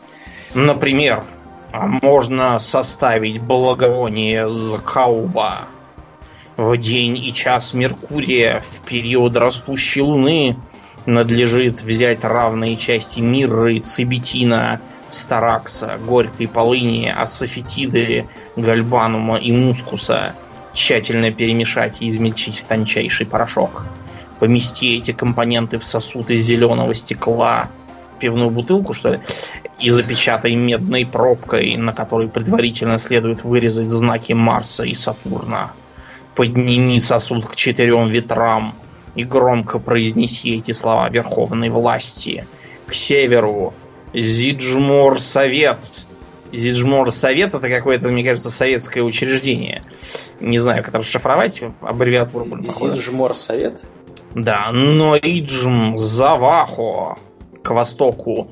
Квихаидж Абао, но Квитанаиджи к югу. Оасаидж, Вурам, Фифотасон к западу. Зиджарана и Фуэфо, Мугельфор, Мугельфор Изхе. Накрой сосуд лоскутом черного бархата и спрячь.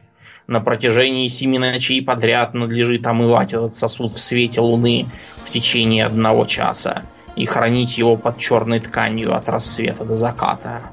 Исполнив это, знай, что благовоние готово для употребления и обладает такой силой, что если мудро использовать его, то ты получишь власть призывать адские полчища и повелевать ими. Ай. Да, да. В общем, вы поняли, да. Таким же примерно путем можно создать Етаган Барзаи, который э, сможет чего-то там делать. А, он э, сможет... Кстати, понадобится этот самый закауп, который из предыдущего, потому что без него не выйдет ничего. Вот. Можно будет призывать э, темных богов всяких. Ой, в общем, э, был у нас один дружок, который я каюсь, это я его снабдил всей этой мутью, но я перед, снабдил... перед тем, как ты начнешь говорить гадости в его адрес, ты, я тебе напоминаю, что он нас иногда слушает. Да. Ну, я никаких гадостей не говорил, я говорю все как есть. Я, я тебя просто предостерегаю. Каюсь, да, что я его сам, сам снабдил этой мутью, по-моему, а с моей подачи он уже во все это уверовал, и там какие-то даже круги из камней собирался ставить. К счастью, к счастью, это все далеко не пошло. То я уж не знаю, каких чертей мы вызвали бы ужасных. В общем, Некрономикон якобы написан э, безумным Абдулой Аль-Хазридом, вот, который э, жил в Йемене и был каким-то тоже сумасшедшим сказителем, поэтом. Вот, Потом он переехал в Дамаск, кстати говоря, и писал Дам... уже оттуда письма. Вот. Э, это все было сочинено на почве увлечения маленького Лавкрафта да. Э, арабскими сказками. Вот он, поначитавшись это, этого, играл в араба, там на ковре самолете изображал, что он летит.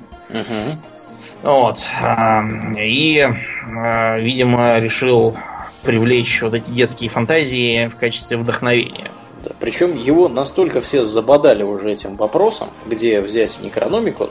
А, кстати, ни одного его забодали. Вообще говоря, в универах даже спрашивали, в библиотеках приходили люди да. говорили, так вот, знаешь, так вот бегающими глазками оглядывали помещение и, и так вот тихим голосом. Где, где да, у вас да, прячете? Да, некрономика. Да, да, да. Ну, как бы ну, мы-то с вами знаем, что да, то наверняка же есть это. Расскажите, как, как, как бы почитать-то бы. Вот, и, в общем, всех... Для уже, своих. Для, для своих, да, по, по блату, да. Вот, э, он писал уже всем просто потом неоднократно, повально, там, в письмах э, вот, тому же самому Роберту Говарду, он несколько раз писал, э, что как бы все это высосано из пальца, ни, никакого некрономикона не существует. И вообще, как бы, абсурдно даже и думать, что он существует. вот, но тем не менее, до сих пор некоторые люди продолжают свято верить, что Некрономик он есть, и как да. бы, да, надо его применять в жизни и скачивать с интернета, и потом там выкладывать камни, и брать всякую миру, и мешать ее там с золой, куриные пупочки зажимать, значит, в руке, и там плевать Колдуй через... баба, колдуй да. дед, заколдованный билет. Да, именно так. Да, при этом считается, что помимо, помимо этого в библиотеке чего только нет.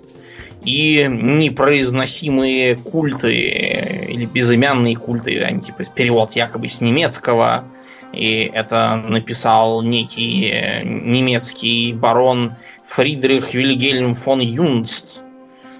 Э, разумеется, никакого Юнста сроду не было, и никаких э, книг он не писал, ничего этого нет. Не надо ходить в библиотеки и требовать там всего этого.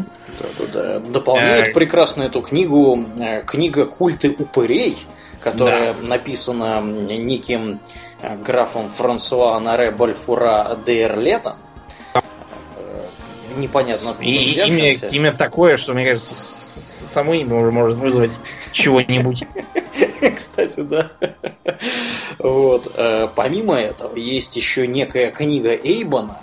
Э, Причем Эйбон это, э, ты не поверишь, Домнин, это гипербореец. Гипербореец, да. уже до этого дошло. Да, да, да. В общем, он видимо, злоупотребляет гиперболами в своем произведении, этот гипербореец. Вот, и там какой-то, значит, я не знаю, и латинский перевод греческого перевода, значит, выполненного там с гиперборейского какого-то и всякое такое. Вот. Еще есть какие-то там произведения, какие-то панокоптические манускрипты? Да, да, какие-то жуткие. Есть еще De Vermis Mysteries, то есть э, мистии червя какого-то. Червя? Да, про вот. червя на самом деле это придумал сперва Роберт Блох, а он уже разрешил пользоваться э, придумкой Лавкрафту, с которым дружил. Да, это, кстати, характерно для творчества Лавкрафта, того, того же самого Роберта Говарда, и прочих э, товарищей, э, они, вообще говоря, когда вот это все писали примерно в одно время, друг у друга, так сказать, заимствовали, ну, поскольку авторского права, я так понимаю, тогда не существовало в том понимании, какое оно существует сейчас, да, когда там за скачивание какой-нибудь книги вам могут прислать в лучшем случае штраф, а в худшем вы там пойдете какой-нибудь черную метку. Батрачество какое-нибудь там, какого-нибудь известному российскому дворянину, угу. вот, снимающему иногда разные художественные произведения. Помои. да. Вот. И они друг у друга как бы тырили персонажей, тырили книги и так далее, и поэтому действительно все эти книги, они как бы не все из них придуманы непосредственно Лавкрафтом, некоторые позаимствованы. Обратный процесс тоже имел место быть, то есть авторы других произведений заимствовали лавкрафтовские. Вот, Некрономику, Нектуху там везде у них во все поля и всякое такое. Да. Поэтому, когда вы, собственно, интересуетесь вот такого рода литературой, читаете журналы, в которых публикуются сразу несколько вот таких товарищей, которые друг у друга э, утаскивают эти названия, и вы эти названия видите постоянно, ну, у вас начинает происходить узнавание бренда. Да, Necronomicon это бренд. И вот все его знают, потому что он там в чертовой туче произведений, собственно говоря, упоминается. Да. Ну, что еще? Э, да. Ну, в общем, с книгами, я думаю, достаточно. В книгах в этих э, якобы упоминаются многочисленные боги, живущие в темных глубинах далекого космоса. А, э, помимо Ктулху, который как бы тоже бог, э, есть там еще Азатот. Да, да. Азатота мы, кстати, упоминали в прошлом после шоу, потому что... Да, потому что играл да, в, как раз против него. Да, в Eldritch Horror я играл, и, в общем, два раза я запорол существование нашей да. планеты, и Азатот всех убил. Ну, в общем, Азатот э, это некий э, первозданный хаос, который порождает всякие творения, при этом он сам не понимает, что он творит, ибо это слепой, безумный бог и вокруг него пляшут меньшие боги под флейты, на которых играют какие-то раздутые мерзкие идиоты и колотят в барабаны, и вся эта музыка ужасная, отвратительная. Вот. Э, ужас. В общем, Азатот обычно в его произведении, не только в его, но где есть, он обычно занимает такую пассивную роль, вроде как король Артур, который только как бы присутствует и как бы изображает ужас бытия. Вот. И э, его обычно удается узреть во снах, э, которые столь же безумные, сколь и невыразимые. Их пересказать обычно не удается.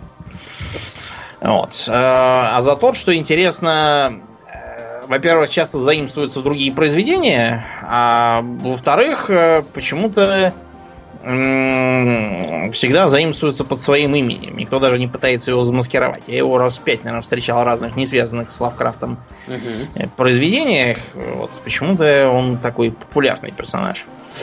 А вживую удается чаще встретить э, Ниерлот Хатепа. Имя его не случайно звучит как-то на египетский манер, потому что обычно в своей, так сказать, человекоподобной форме он выглядит как э, своеобразный фараон. Вот, тоже с подведенными глазами, характерной фараонской короне. Вот, и э, в таком виде с ним можно пообщаться на понятном языке. Но его э, истинная форма это такой э, э, кипящий какой-то, не знаю, кипящая какая-то слизь, вот, непонятная. Обычно ее изображают как такую слизь, в которой хаотично проявляются глаза, э, рты, щупальца какие-то, непонятные э, органы неясного назначения. Как-то вот так это все выглядит. Вот. А, считается, что Нирлатхотеп все видит, э, может все вам сообщить создает какие-то немыслимые машины и инструменты, от которых, правда, никакого толку нет. Вот, потому что попытки ими пользоваться все время заканчиваются безумием от невозможности постичь всю их ужасность. И якобы именно он будет совершать конец света потому что он придет и будет показывать всякие немыслимые свои открытия, и падут звезды на землю, и, в общем, всем, всем будет кирдык mm-hmm. от этого. Кошмар какой-то. А, да-да. А Кстати, вот... Э, на его образ, по некоторым мнениям, повлиял Никола Тесла. Потому Никола что... Тесла? Да, да, да. Никола Тесла тоже был как плещущаяся Никола... жижа с софтами? Никола Тесла тоже был высокий, худощавый и как бы показывал разные фокусы. Вот. Mm-hmm. Ну, это как бы такое, это не все считают, что это был Никола Тесла именно, как прообраз вот этого всего дела. Ну, Никола Тесла, я так понимаю, что примерно в то время он был на пике, так сказать, популярности. Поэтому, ну да. Да, поэтому, Был такое. поэтому да, я думаю, что не лишено оснований такое предположение. А, а еще у нас есть бог, который говорит «Я врата, и я ключ». Да, да. И это... То есть Йог Сатот. Йог Сатот, да, да, да, да. А, в общем, Йог Сатот обычно человекообразную форму не принимает, а сидит где-то там в космосе. Вот. Он выглядит как средоточие каких-то сфер, соединенных щупальцами и мерцающих. Он олицетворяет собой бесконечность бытия, времени и пространства. Вот, то есть это нечто типа такой э, э, сжатой модели нашей Вселенной, видимо, имеется в виду. Э, при этом вроде как э, Йог Сатот э, как бы напрямую не влияет на происходящее в произведениях. Он там просто есть и упомянуто, что и вот самые грибы с Югота ему поклоняются. Ты знаешь, я вот смотрю на картинку, на котором изображен этот самый Йог Сатот, и мне внезапно пришло в голову слово, ну, как бы, словосочетание пространство Калаби-Яу. Если кто-то вдруг в курсе, что это такое, вот оно выглядит примерно вот так. Да. Да, да, это... Я, я, теперь я расхотел знать, что это. Да, да, ну, как, когда, мы, когда мы будем говорить про физику и всякие вот такие вот теории струн и прочие с ними связанные вещи, да, на то, что происходит на микроскопическом уровне, я думаю, что мы этого коснемся и попытаемся это как-то описать вот, э, какими-то понятными словами. Но это действительно такая вот скрученная, непонятная какая-то фигня, э, которая все у нее совсем соединяется, и выглядит это как нечто среднее между, я не знаю, петлей Мюбиуса и мозгом. Вот. Это самое ближайшее, что я могу из Понятно. совершенно ненаучного объяснения предложить. Понятно, все ужасно. Ну и последний из значимых, которого мы упомянем, это Шубнигурат. Угу. Черный козел лесов с легионом молодых. Я Почему-то надо именно так орать, когда ты говоришь, не знаю. Почему именно. Ну, так вот, а, Они что э, традиции домнят. Да, сам Лавкрафт не объяснял, на что он похож. Э, видимо, надо было представлять собой черного козла с кучей маленьких козлят, которых, видимо, хочет скушать серый волк какой-нибудь. А вот. Но последователи описывали шубник Гурата как некую летающую массу из каких-то веточек, пузырьков, пасти и щупалец, у которой снизу еще козьи ноги. Да. И, и вот. все это истекает слюнями, слизью и в общем, да. очень мерзко выглядит. И также мерзко Но. пахнет. Да. Ну да, ужасающее. В экономике, кстати, есть специальный обряд для вызова конкретно шубник Гурата. Да. А, за, а зачем? Я не знаю, зачем-то, видимо. Для, для, для фана, для фана, видимо. Да. Просто вызвать и посмотреть, что будет. Да, не знаю. Семерых козлят, может, у него там попросить каких-нибудь себе на обзаведение хозяйством. Прекрасно. Да, ужас, ужас, конечно. Ну, в общем, все это добро не могло не эм, э, послужить источником вдохновения для тьмы тьмущей других произведений сторонних в том числе и не книг, а вовсе даже игр, музыки, кстати. Да, музыки, а... на удивление, много напридумывали разные. В общем-то, я был вообще очень сильно удивлен, когда э, увидел просто список произведений, где упоминаются те или иные вот мифологические существа и божества из произведений Лавкрафта. Это, это что-то невообразимое. Есть такое, да. Ну и в игры, разумеется, тоже пролезло как с близкой нам темы, я думаю, начнем с древних богов э, из мира Варкрафта. О, да, да, да. У нас там все знакомые лица. Да, Под да. Ан'Киражем спит К'Тун. Да, он же, который, он же Катун. Да, вдохновленный. Да, вдохновлен Ктулху. Угу. По крайней мере, название точно. Да. Вот. И вообще, вся эта байда с древними богами, с безликими, с всяким шепотом а, вот э, ты не ходил в Nighthold?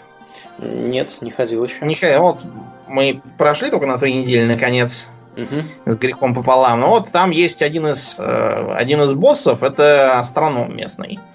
Битва с астрономом выглядит э, как э, попытки пугать нас как раз лавкрафтовскими ужасами. Значит, он сам висит в центре обсерватории своей, когда на него нападаешь, он раздвигает, э, так сказать, стены обсерватории, оказывается, что за ней открытый космос почему-то. Угу. И он говорит, что типа там узрите, насколько велик, ужасен э, холодный космос, и там если такой космос бескрайний, такая замерзшая планета. Если вас при этом не убьют, он входит в следующую стадию. Он говорит, что узрите пылающий легион. Опять космос, только такой немножко зеленоватый, и там видно, что эта планета вся такая зеленая как от типа от легиона и Fell Energies. Угу. Если и это вас не угробит, то тогда он опять э, включит обсерваторию и вам, во-первых, покажет э, такой э, космос с э, чудовищными безликими сущностями, там такая планета, покрытая титаническими щупальцами какими-то, и начнут появляться вот эти вот мелкие ктулхи, вот. Э, на этом этапе его уже надо добивать, потому что иначе всем кирдык. Да. А, вот э, можно Прекрасная вспомнить история. да, Йог Сарона, который сидит в Ульдуаре, где его заточили. Да, он выглядит почему-то как огромная венерина мухоловка с большими да, зубами. Да, и с кучей каких-то э, отростков слэш тентаклей. Ну, точнее, это скорее отростки, чем тентакли, в отличие от других божеств. Вот, и да, выглядит он очень неприятно. И понятно, что это аллюзия к Йог, к Йог э, Сатоту. Вот, кроме того, много чего у Наг э, заимствовано как раз от глубоководных и всей этой байды. Uh-huh. Вот, их увлечение кальмарами, головоногими, uh-huh. вот, э, всякие зомбирующие тварюшки, присасывающиеся к физиономии, вот это вот все э, характерно лавкрафтовское. Да, помимо, э, кстати говоря, Катуна и Йоксарона, они же еще изобрели как минимум двух божеств древних. Это Нзот, который у меня почему-то стойко ассоциируется с Азатотом. Я не ну, знаю, очевидно. По созвучию. И Вайшарджи, Я даже не знаю, кто, кто White это. Charger. Да, White Charger. Я просто сейчас смотрю на карточку, я тебе сейчас кину ссылку, на карточку смотрю Хартстоуна, потому что в Хартстоуне одно из дополнений было как раз про старых богов. И там вот эти вот четыре старых бога и, собственно, фигурировали. Вот. И'Шарадж это то, он абсолютно бесполезная карта, его никто никогда не играет. Самые играбельные карты здесь это К'Тун и Н'Зот, ну и, собственно, иногда Йогг-Сарон. Потому что Йогг-Сарон это казино. Он работает следующим образом. Вы колдуете много заклинаний, кастуете, вот. И потом по каждому скастованному заклинанию Йок Сарон случайное заклинание кастует при выходе на поле боя. То есть, если вы там сделали, условно говоря, 10 заклинаний, он 10 еще бахнет сверху. Вот. И вот такое вот казино забавное там происходило.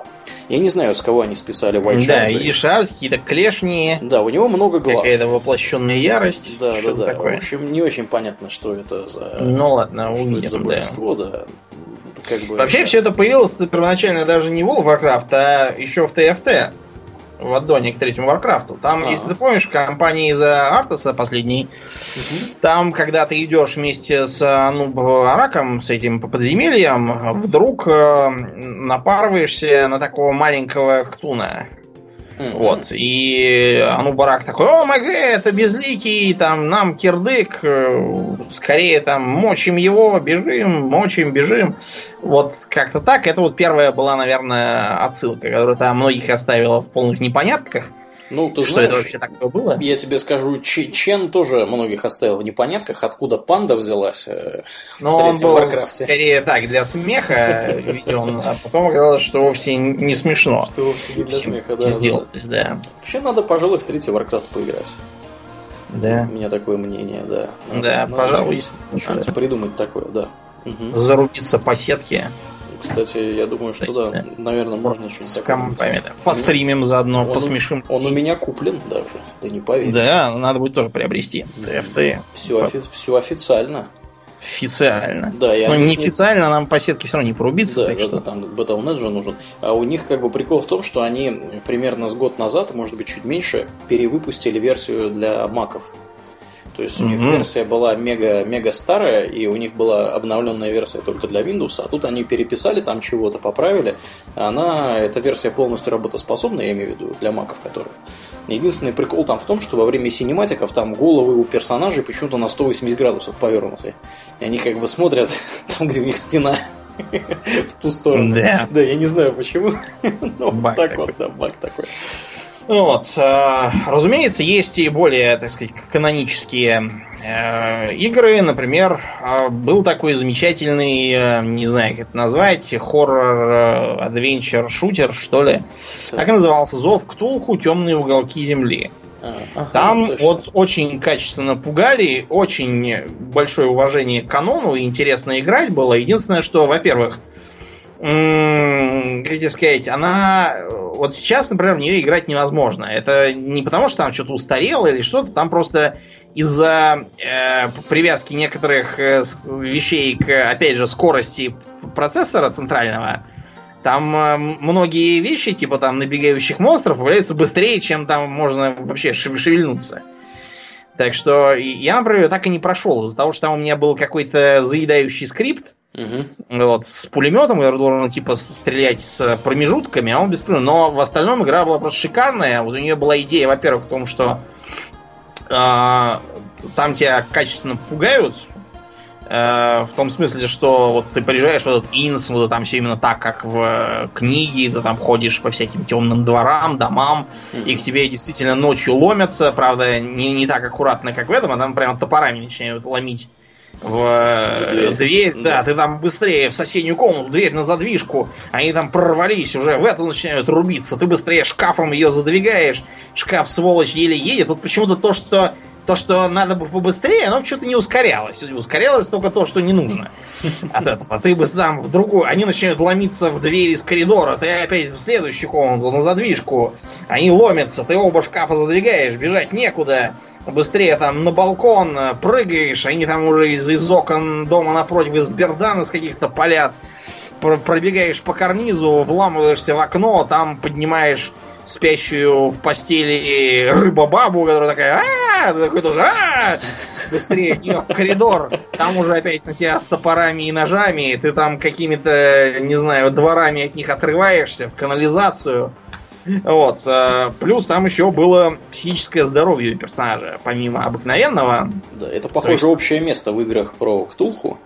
Ну и правильно. Там же можно сойти с ума везде от ужаса. Да, да. И вот там тоже, ты, если поглядишь, там всякое страшное, если тебя там ранят, вот, ты не лечишься, там начинает какую-то чушь бормотать, э, вот, э, всякую чепуху слышать, зрение двоится, ты там еле ходишь, сопишь охаешь, тебя от этого слышат. В общем, там ужас, ужас полнейший. Угу. Вот. Э, кое-какие мотивы прослеживались, например, в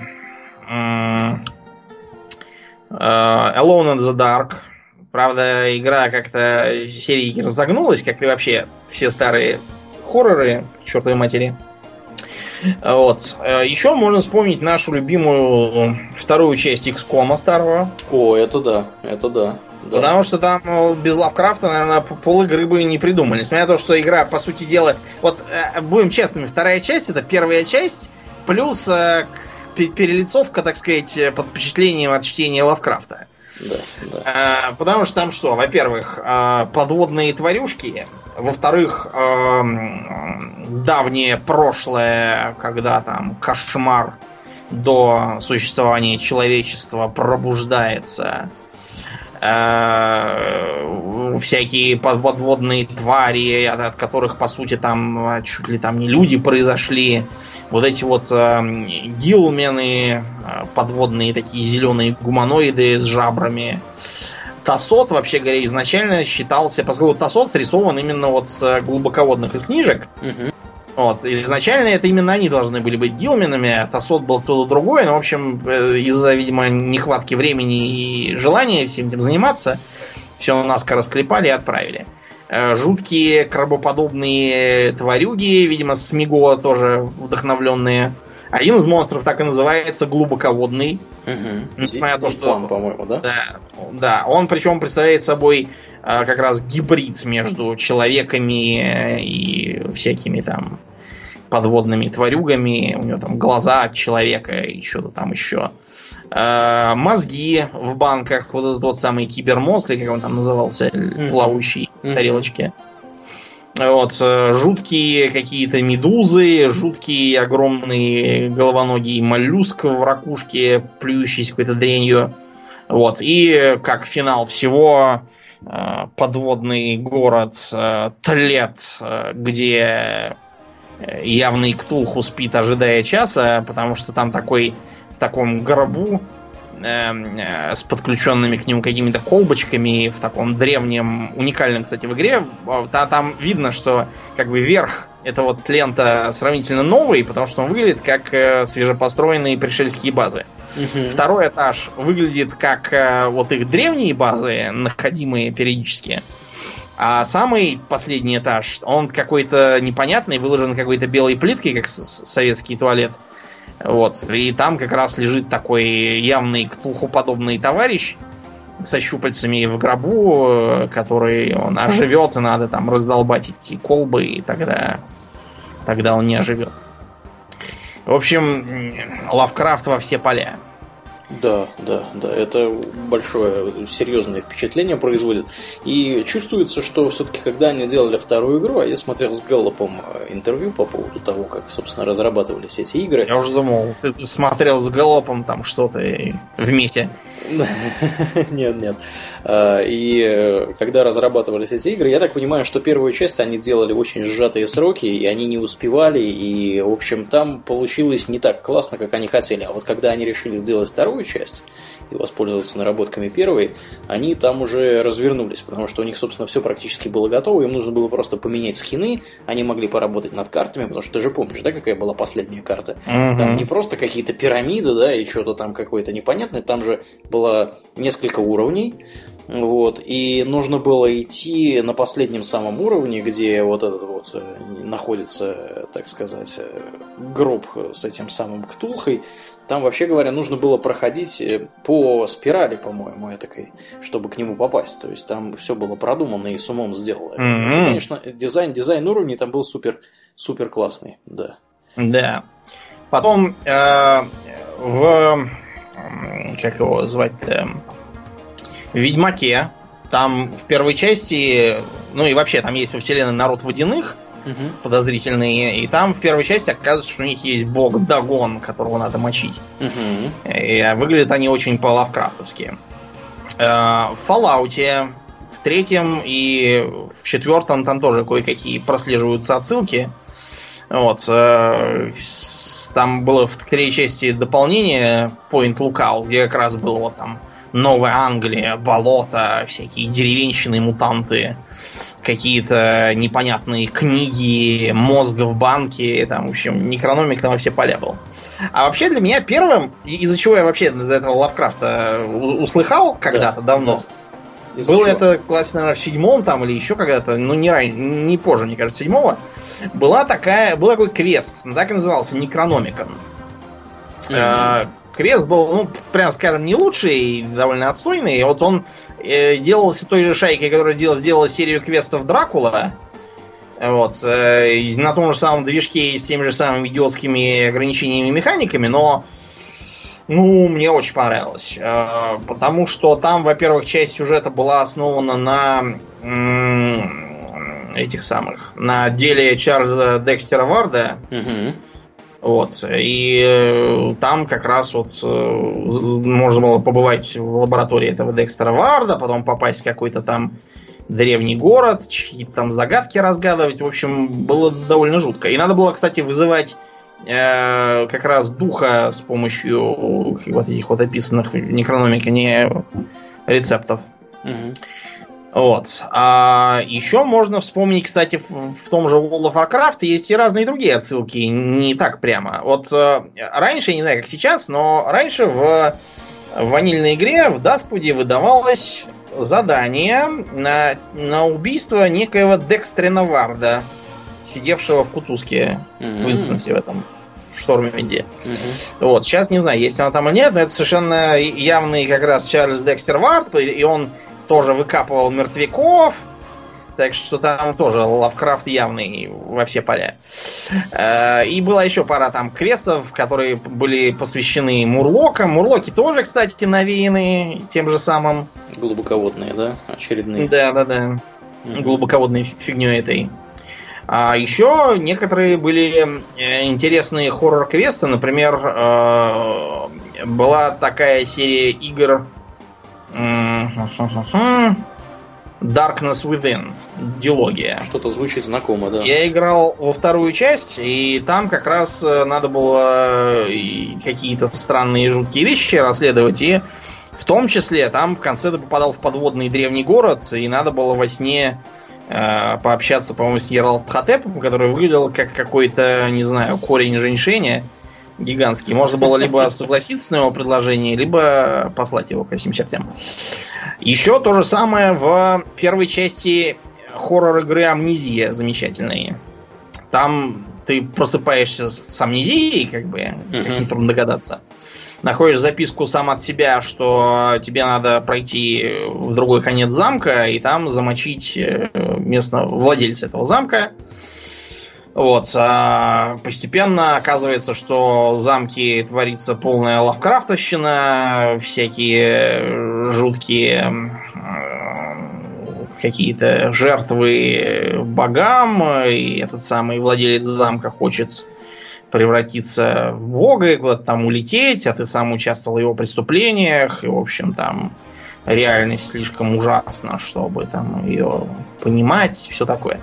Действительно очень страшная игра, потому что в ней нельзя ничего сделать с монстрами. Можно только от них э, убегать э, и прятаться в шкафы.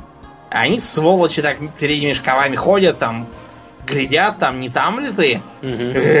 Жуть. Вот. Э, эту самую тактику потом использовали в игре Alien Isolation, тоже жуткой. Я ее, по-моему, даже доигрывать не стал. Но на самом деле не только из-за того, что страшно, а из-за того, что, блин, занудно сидишь, сидишь, ждешь, пока этот дурак уйдет в другую комнату. Вот. Ну и, в общем, тьма, тьмущая всяких упоминаний. Он и в террарии был, там летает какой-то глаз Ктулху, еще там чего-то от Ктулху. Я видел только глаз. Выглядит как огромный летающий глаз, который потом, у него так зрачок раскрывается, такая зубастая пасть вместо него. А, вот показывается.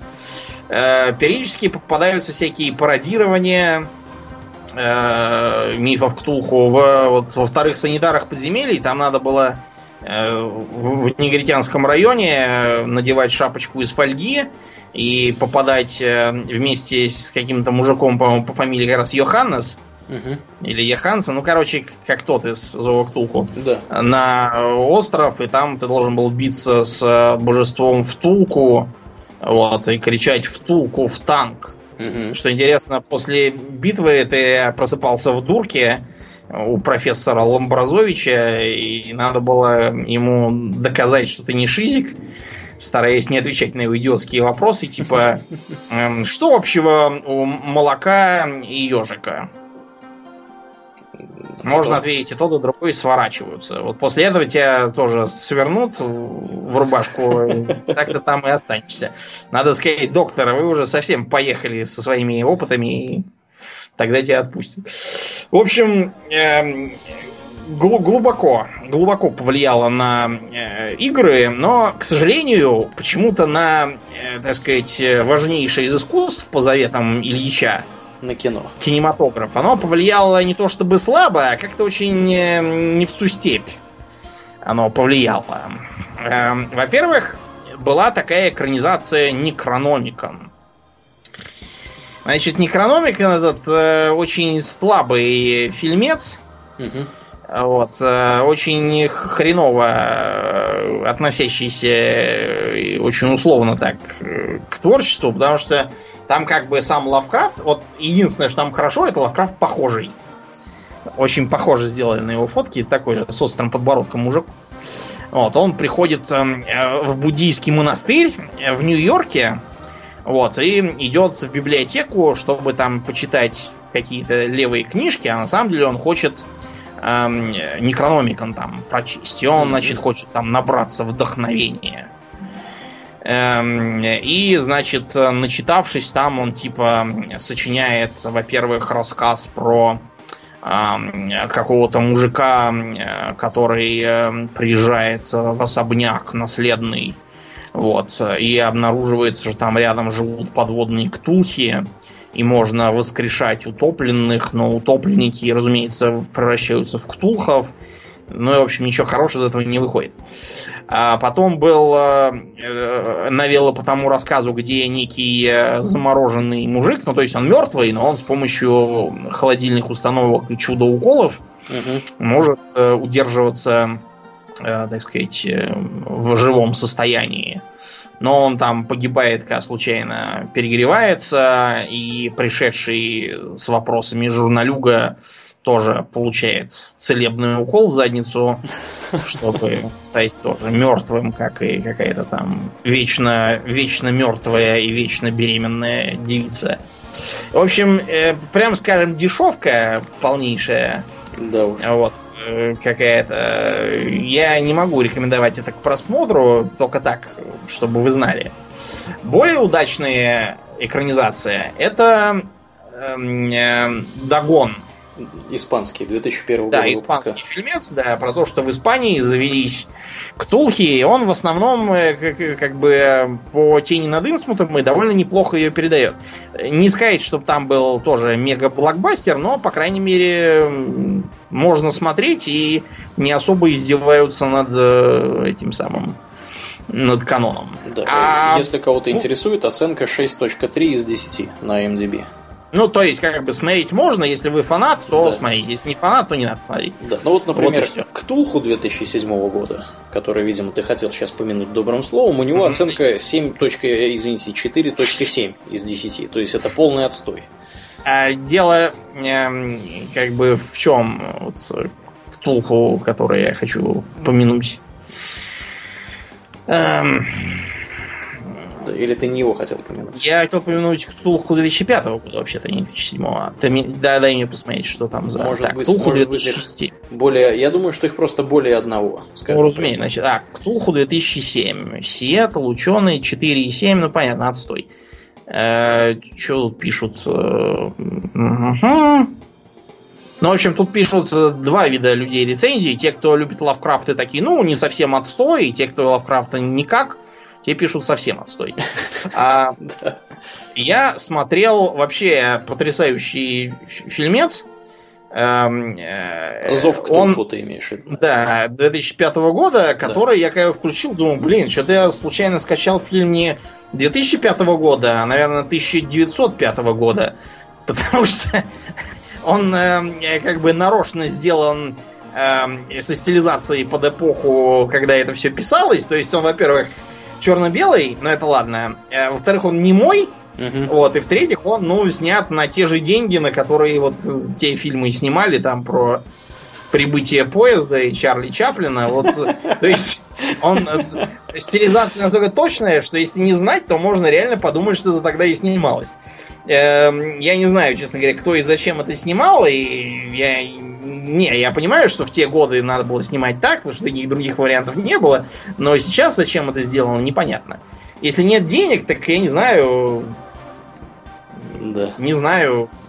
Не радиопостановку сделали какую-нибудь. Да, да, да. Не снимайте, да. В общем, почему-то вот такая странная наблюдается ситуация, и, к сожалению, мы надеялись на этого самого Гильермо Дель Торо который был подряжен снимать фильм ни много ни мало экранизирующий «Хребты безумия». Вот про старцев, Антарктиду и все такое. А, кстати, да, да, так. Но Гильермо Дель Торо сказал, идите к черту. Поработав, поработав, потому что давление студии. А студия, как водится, начала давить в сторону того, что давайте там будет любовная линия, Какая? чтобы там в конце, откуда? типа, ну, как откуда? Оттуда, что приезжают там. Если приезжают... там, там любовная линия могла быть только одна, гомосексуальная, потому что там женщины а вот, не было вот, в этом. А, а будет, будет женщина, значит, будет даже, наверное, не одна. Давайте делать как в дрянных э, слэшерах, чтобы туда ехала чтобы туда ехала э, группа студентов, вот, еще лучше. Да. И там, чтобы один был такой э, серьезный ботаник в очках, а вот, а э, еще была такая девица, ну, такая средненькая тоже в очках. Была девица, блондинка, красавица с огромными буферами, и еще был бы такой спортсмен, черт знает что, потерявший в этой экспедиции. И, в общем, они приезжают и начинают там бухать, вот, и, разумеется, первым сжирают негра. Да, негра тоже надо добавить. Вот, да, причем сжирают его еще, еще пингвины его сжирают, даже не твари, да? Вот, а потом э, сжирают, разумеется, качка, потом сжирают э, красотку, и, короче, ну, а, в конце спасаются только ботаника и средненькая девица, и типа поцелуй, там уходят в закат. Короче, Дель Торо сказал, знаете что, давайте-ка вы сами поедете в Антарктиду, чтобы вас там съели ктулхи, я ничего подобного снимать не буду. Правильно Так что, да, дело это застряло, к счастью, потому что иначе бы вышло черт знает что опять. Плеваться бы надо было. Так что придется надеяться на дальнейшее, может быть, что-нибудь когда-нибудь хорошее и снимут. Пока что, увы и ах, ничего ценного снять э, по Лавкрафту не удалось. Да. Видимо, частично связано с тем, что Лавкрафт все больше пугает космическим ужасом, а чтобы космический ужас изображать в кино, это надо быть очень хорошим режиссером. Угу. Которых, как бы, это хороший режиссер, это человек, которых нет и скоро совсем не будет. Поэтому вот так вот оно у нас и, и выглядит все. Ну, как ну, ладно. космический ужас, да, он это дело такое.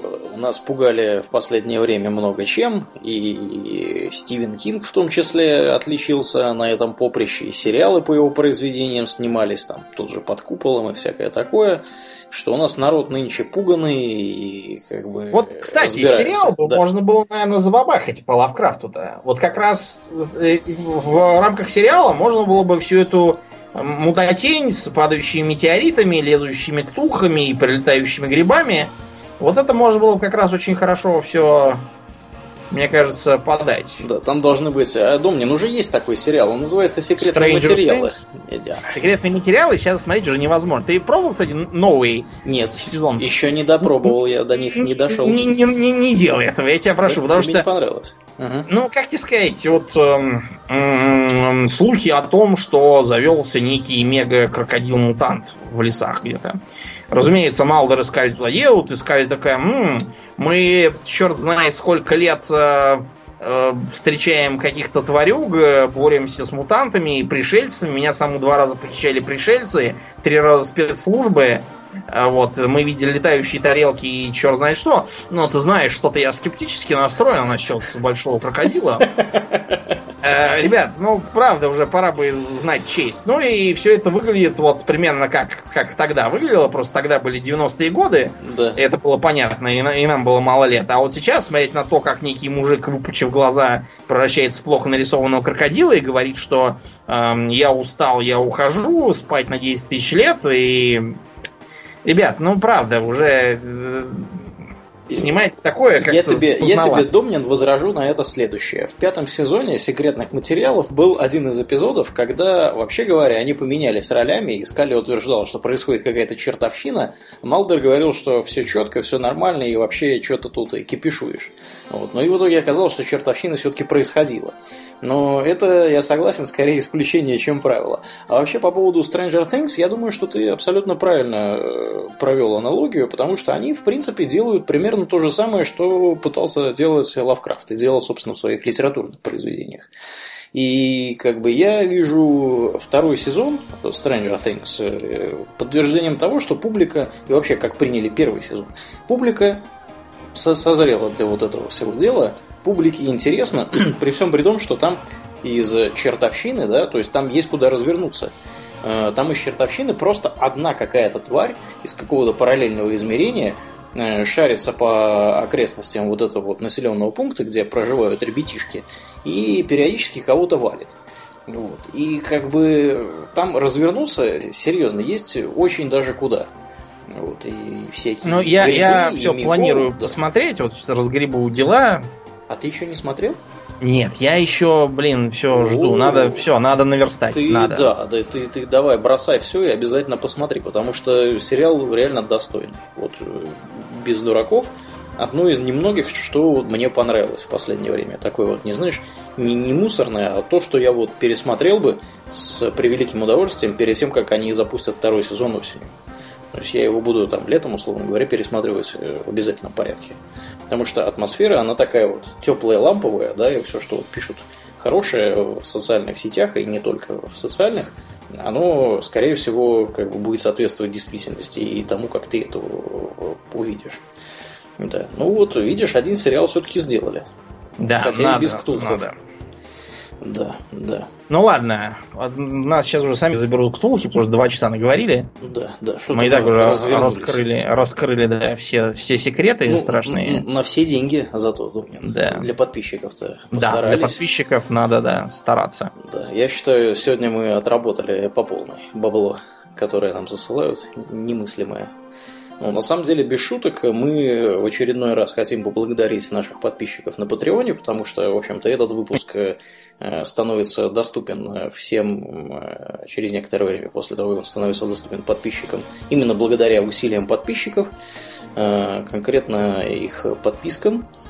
В общем, если вы хотите поддержать нас, приходите, приносите, если вы еще нас не поддерживаете. И тем, кто нас уже поддерживает, огромное человеческое спасибо, вы помогаете делать этот подкаст лучше. Ну и в скором времени вы увидите даже больше результатов. Пока из результатов из осязаемых это вот а, пятый выпуск, собственно, экстры.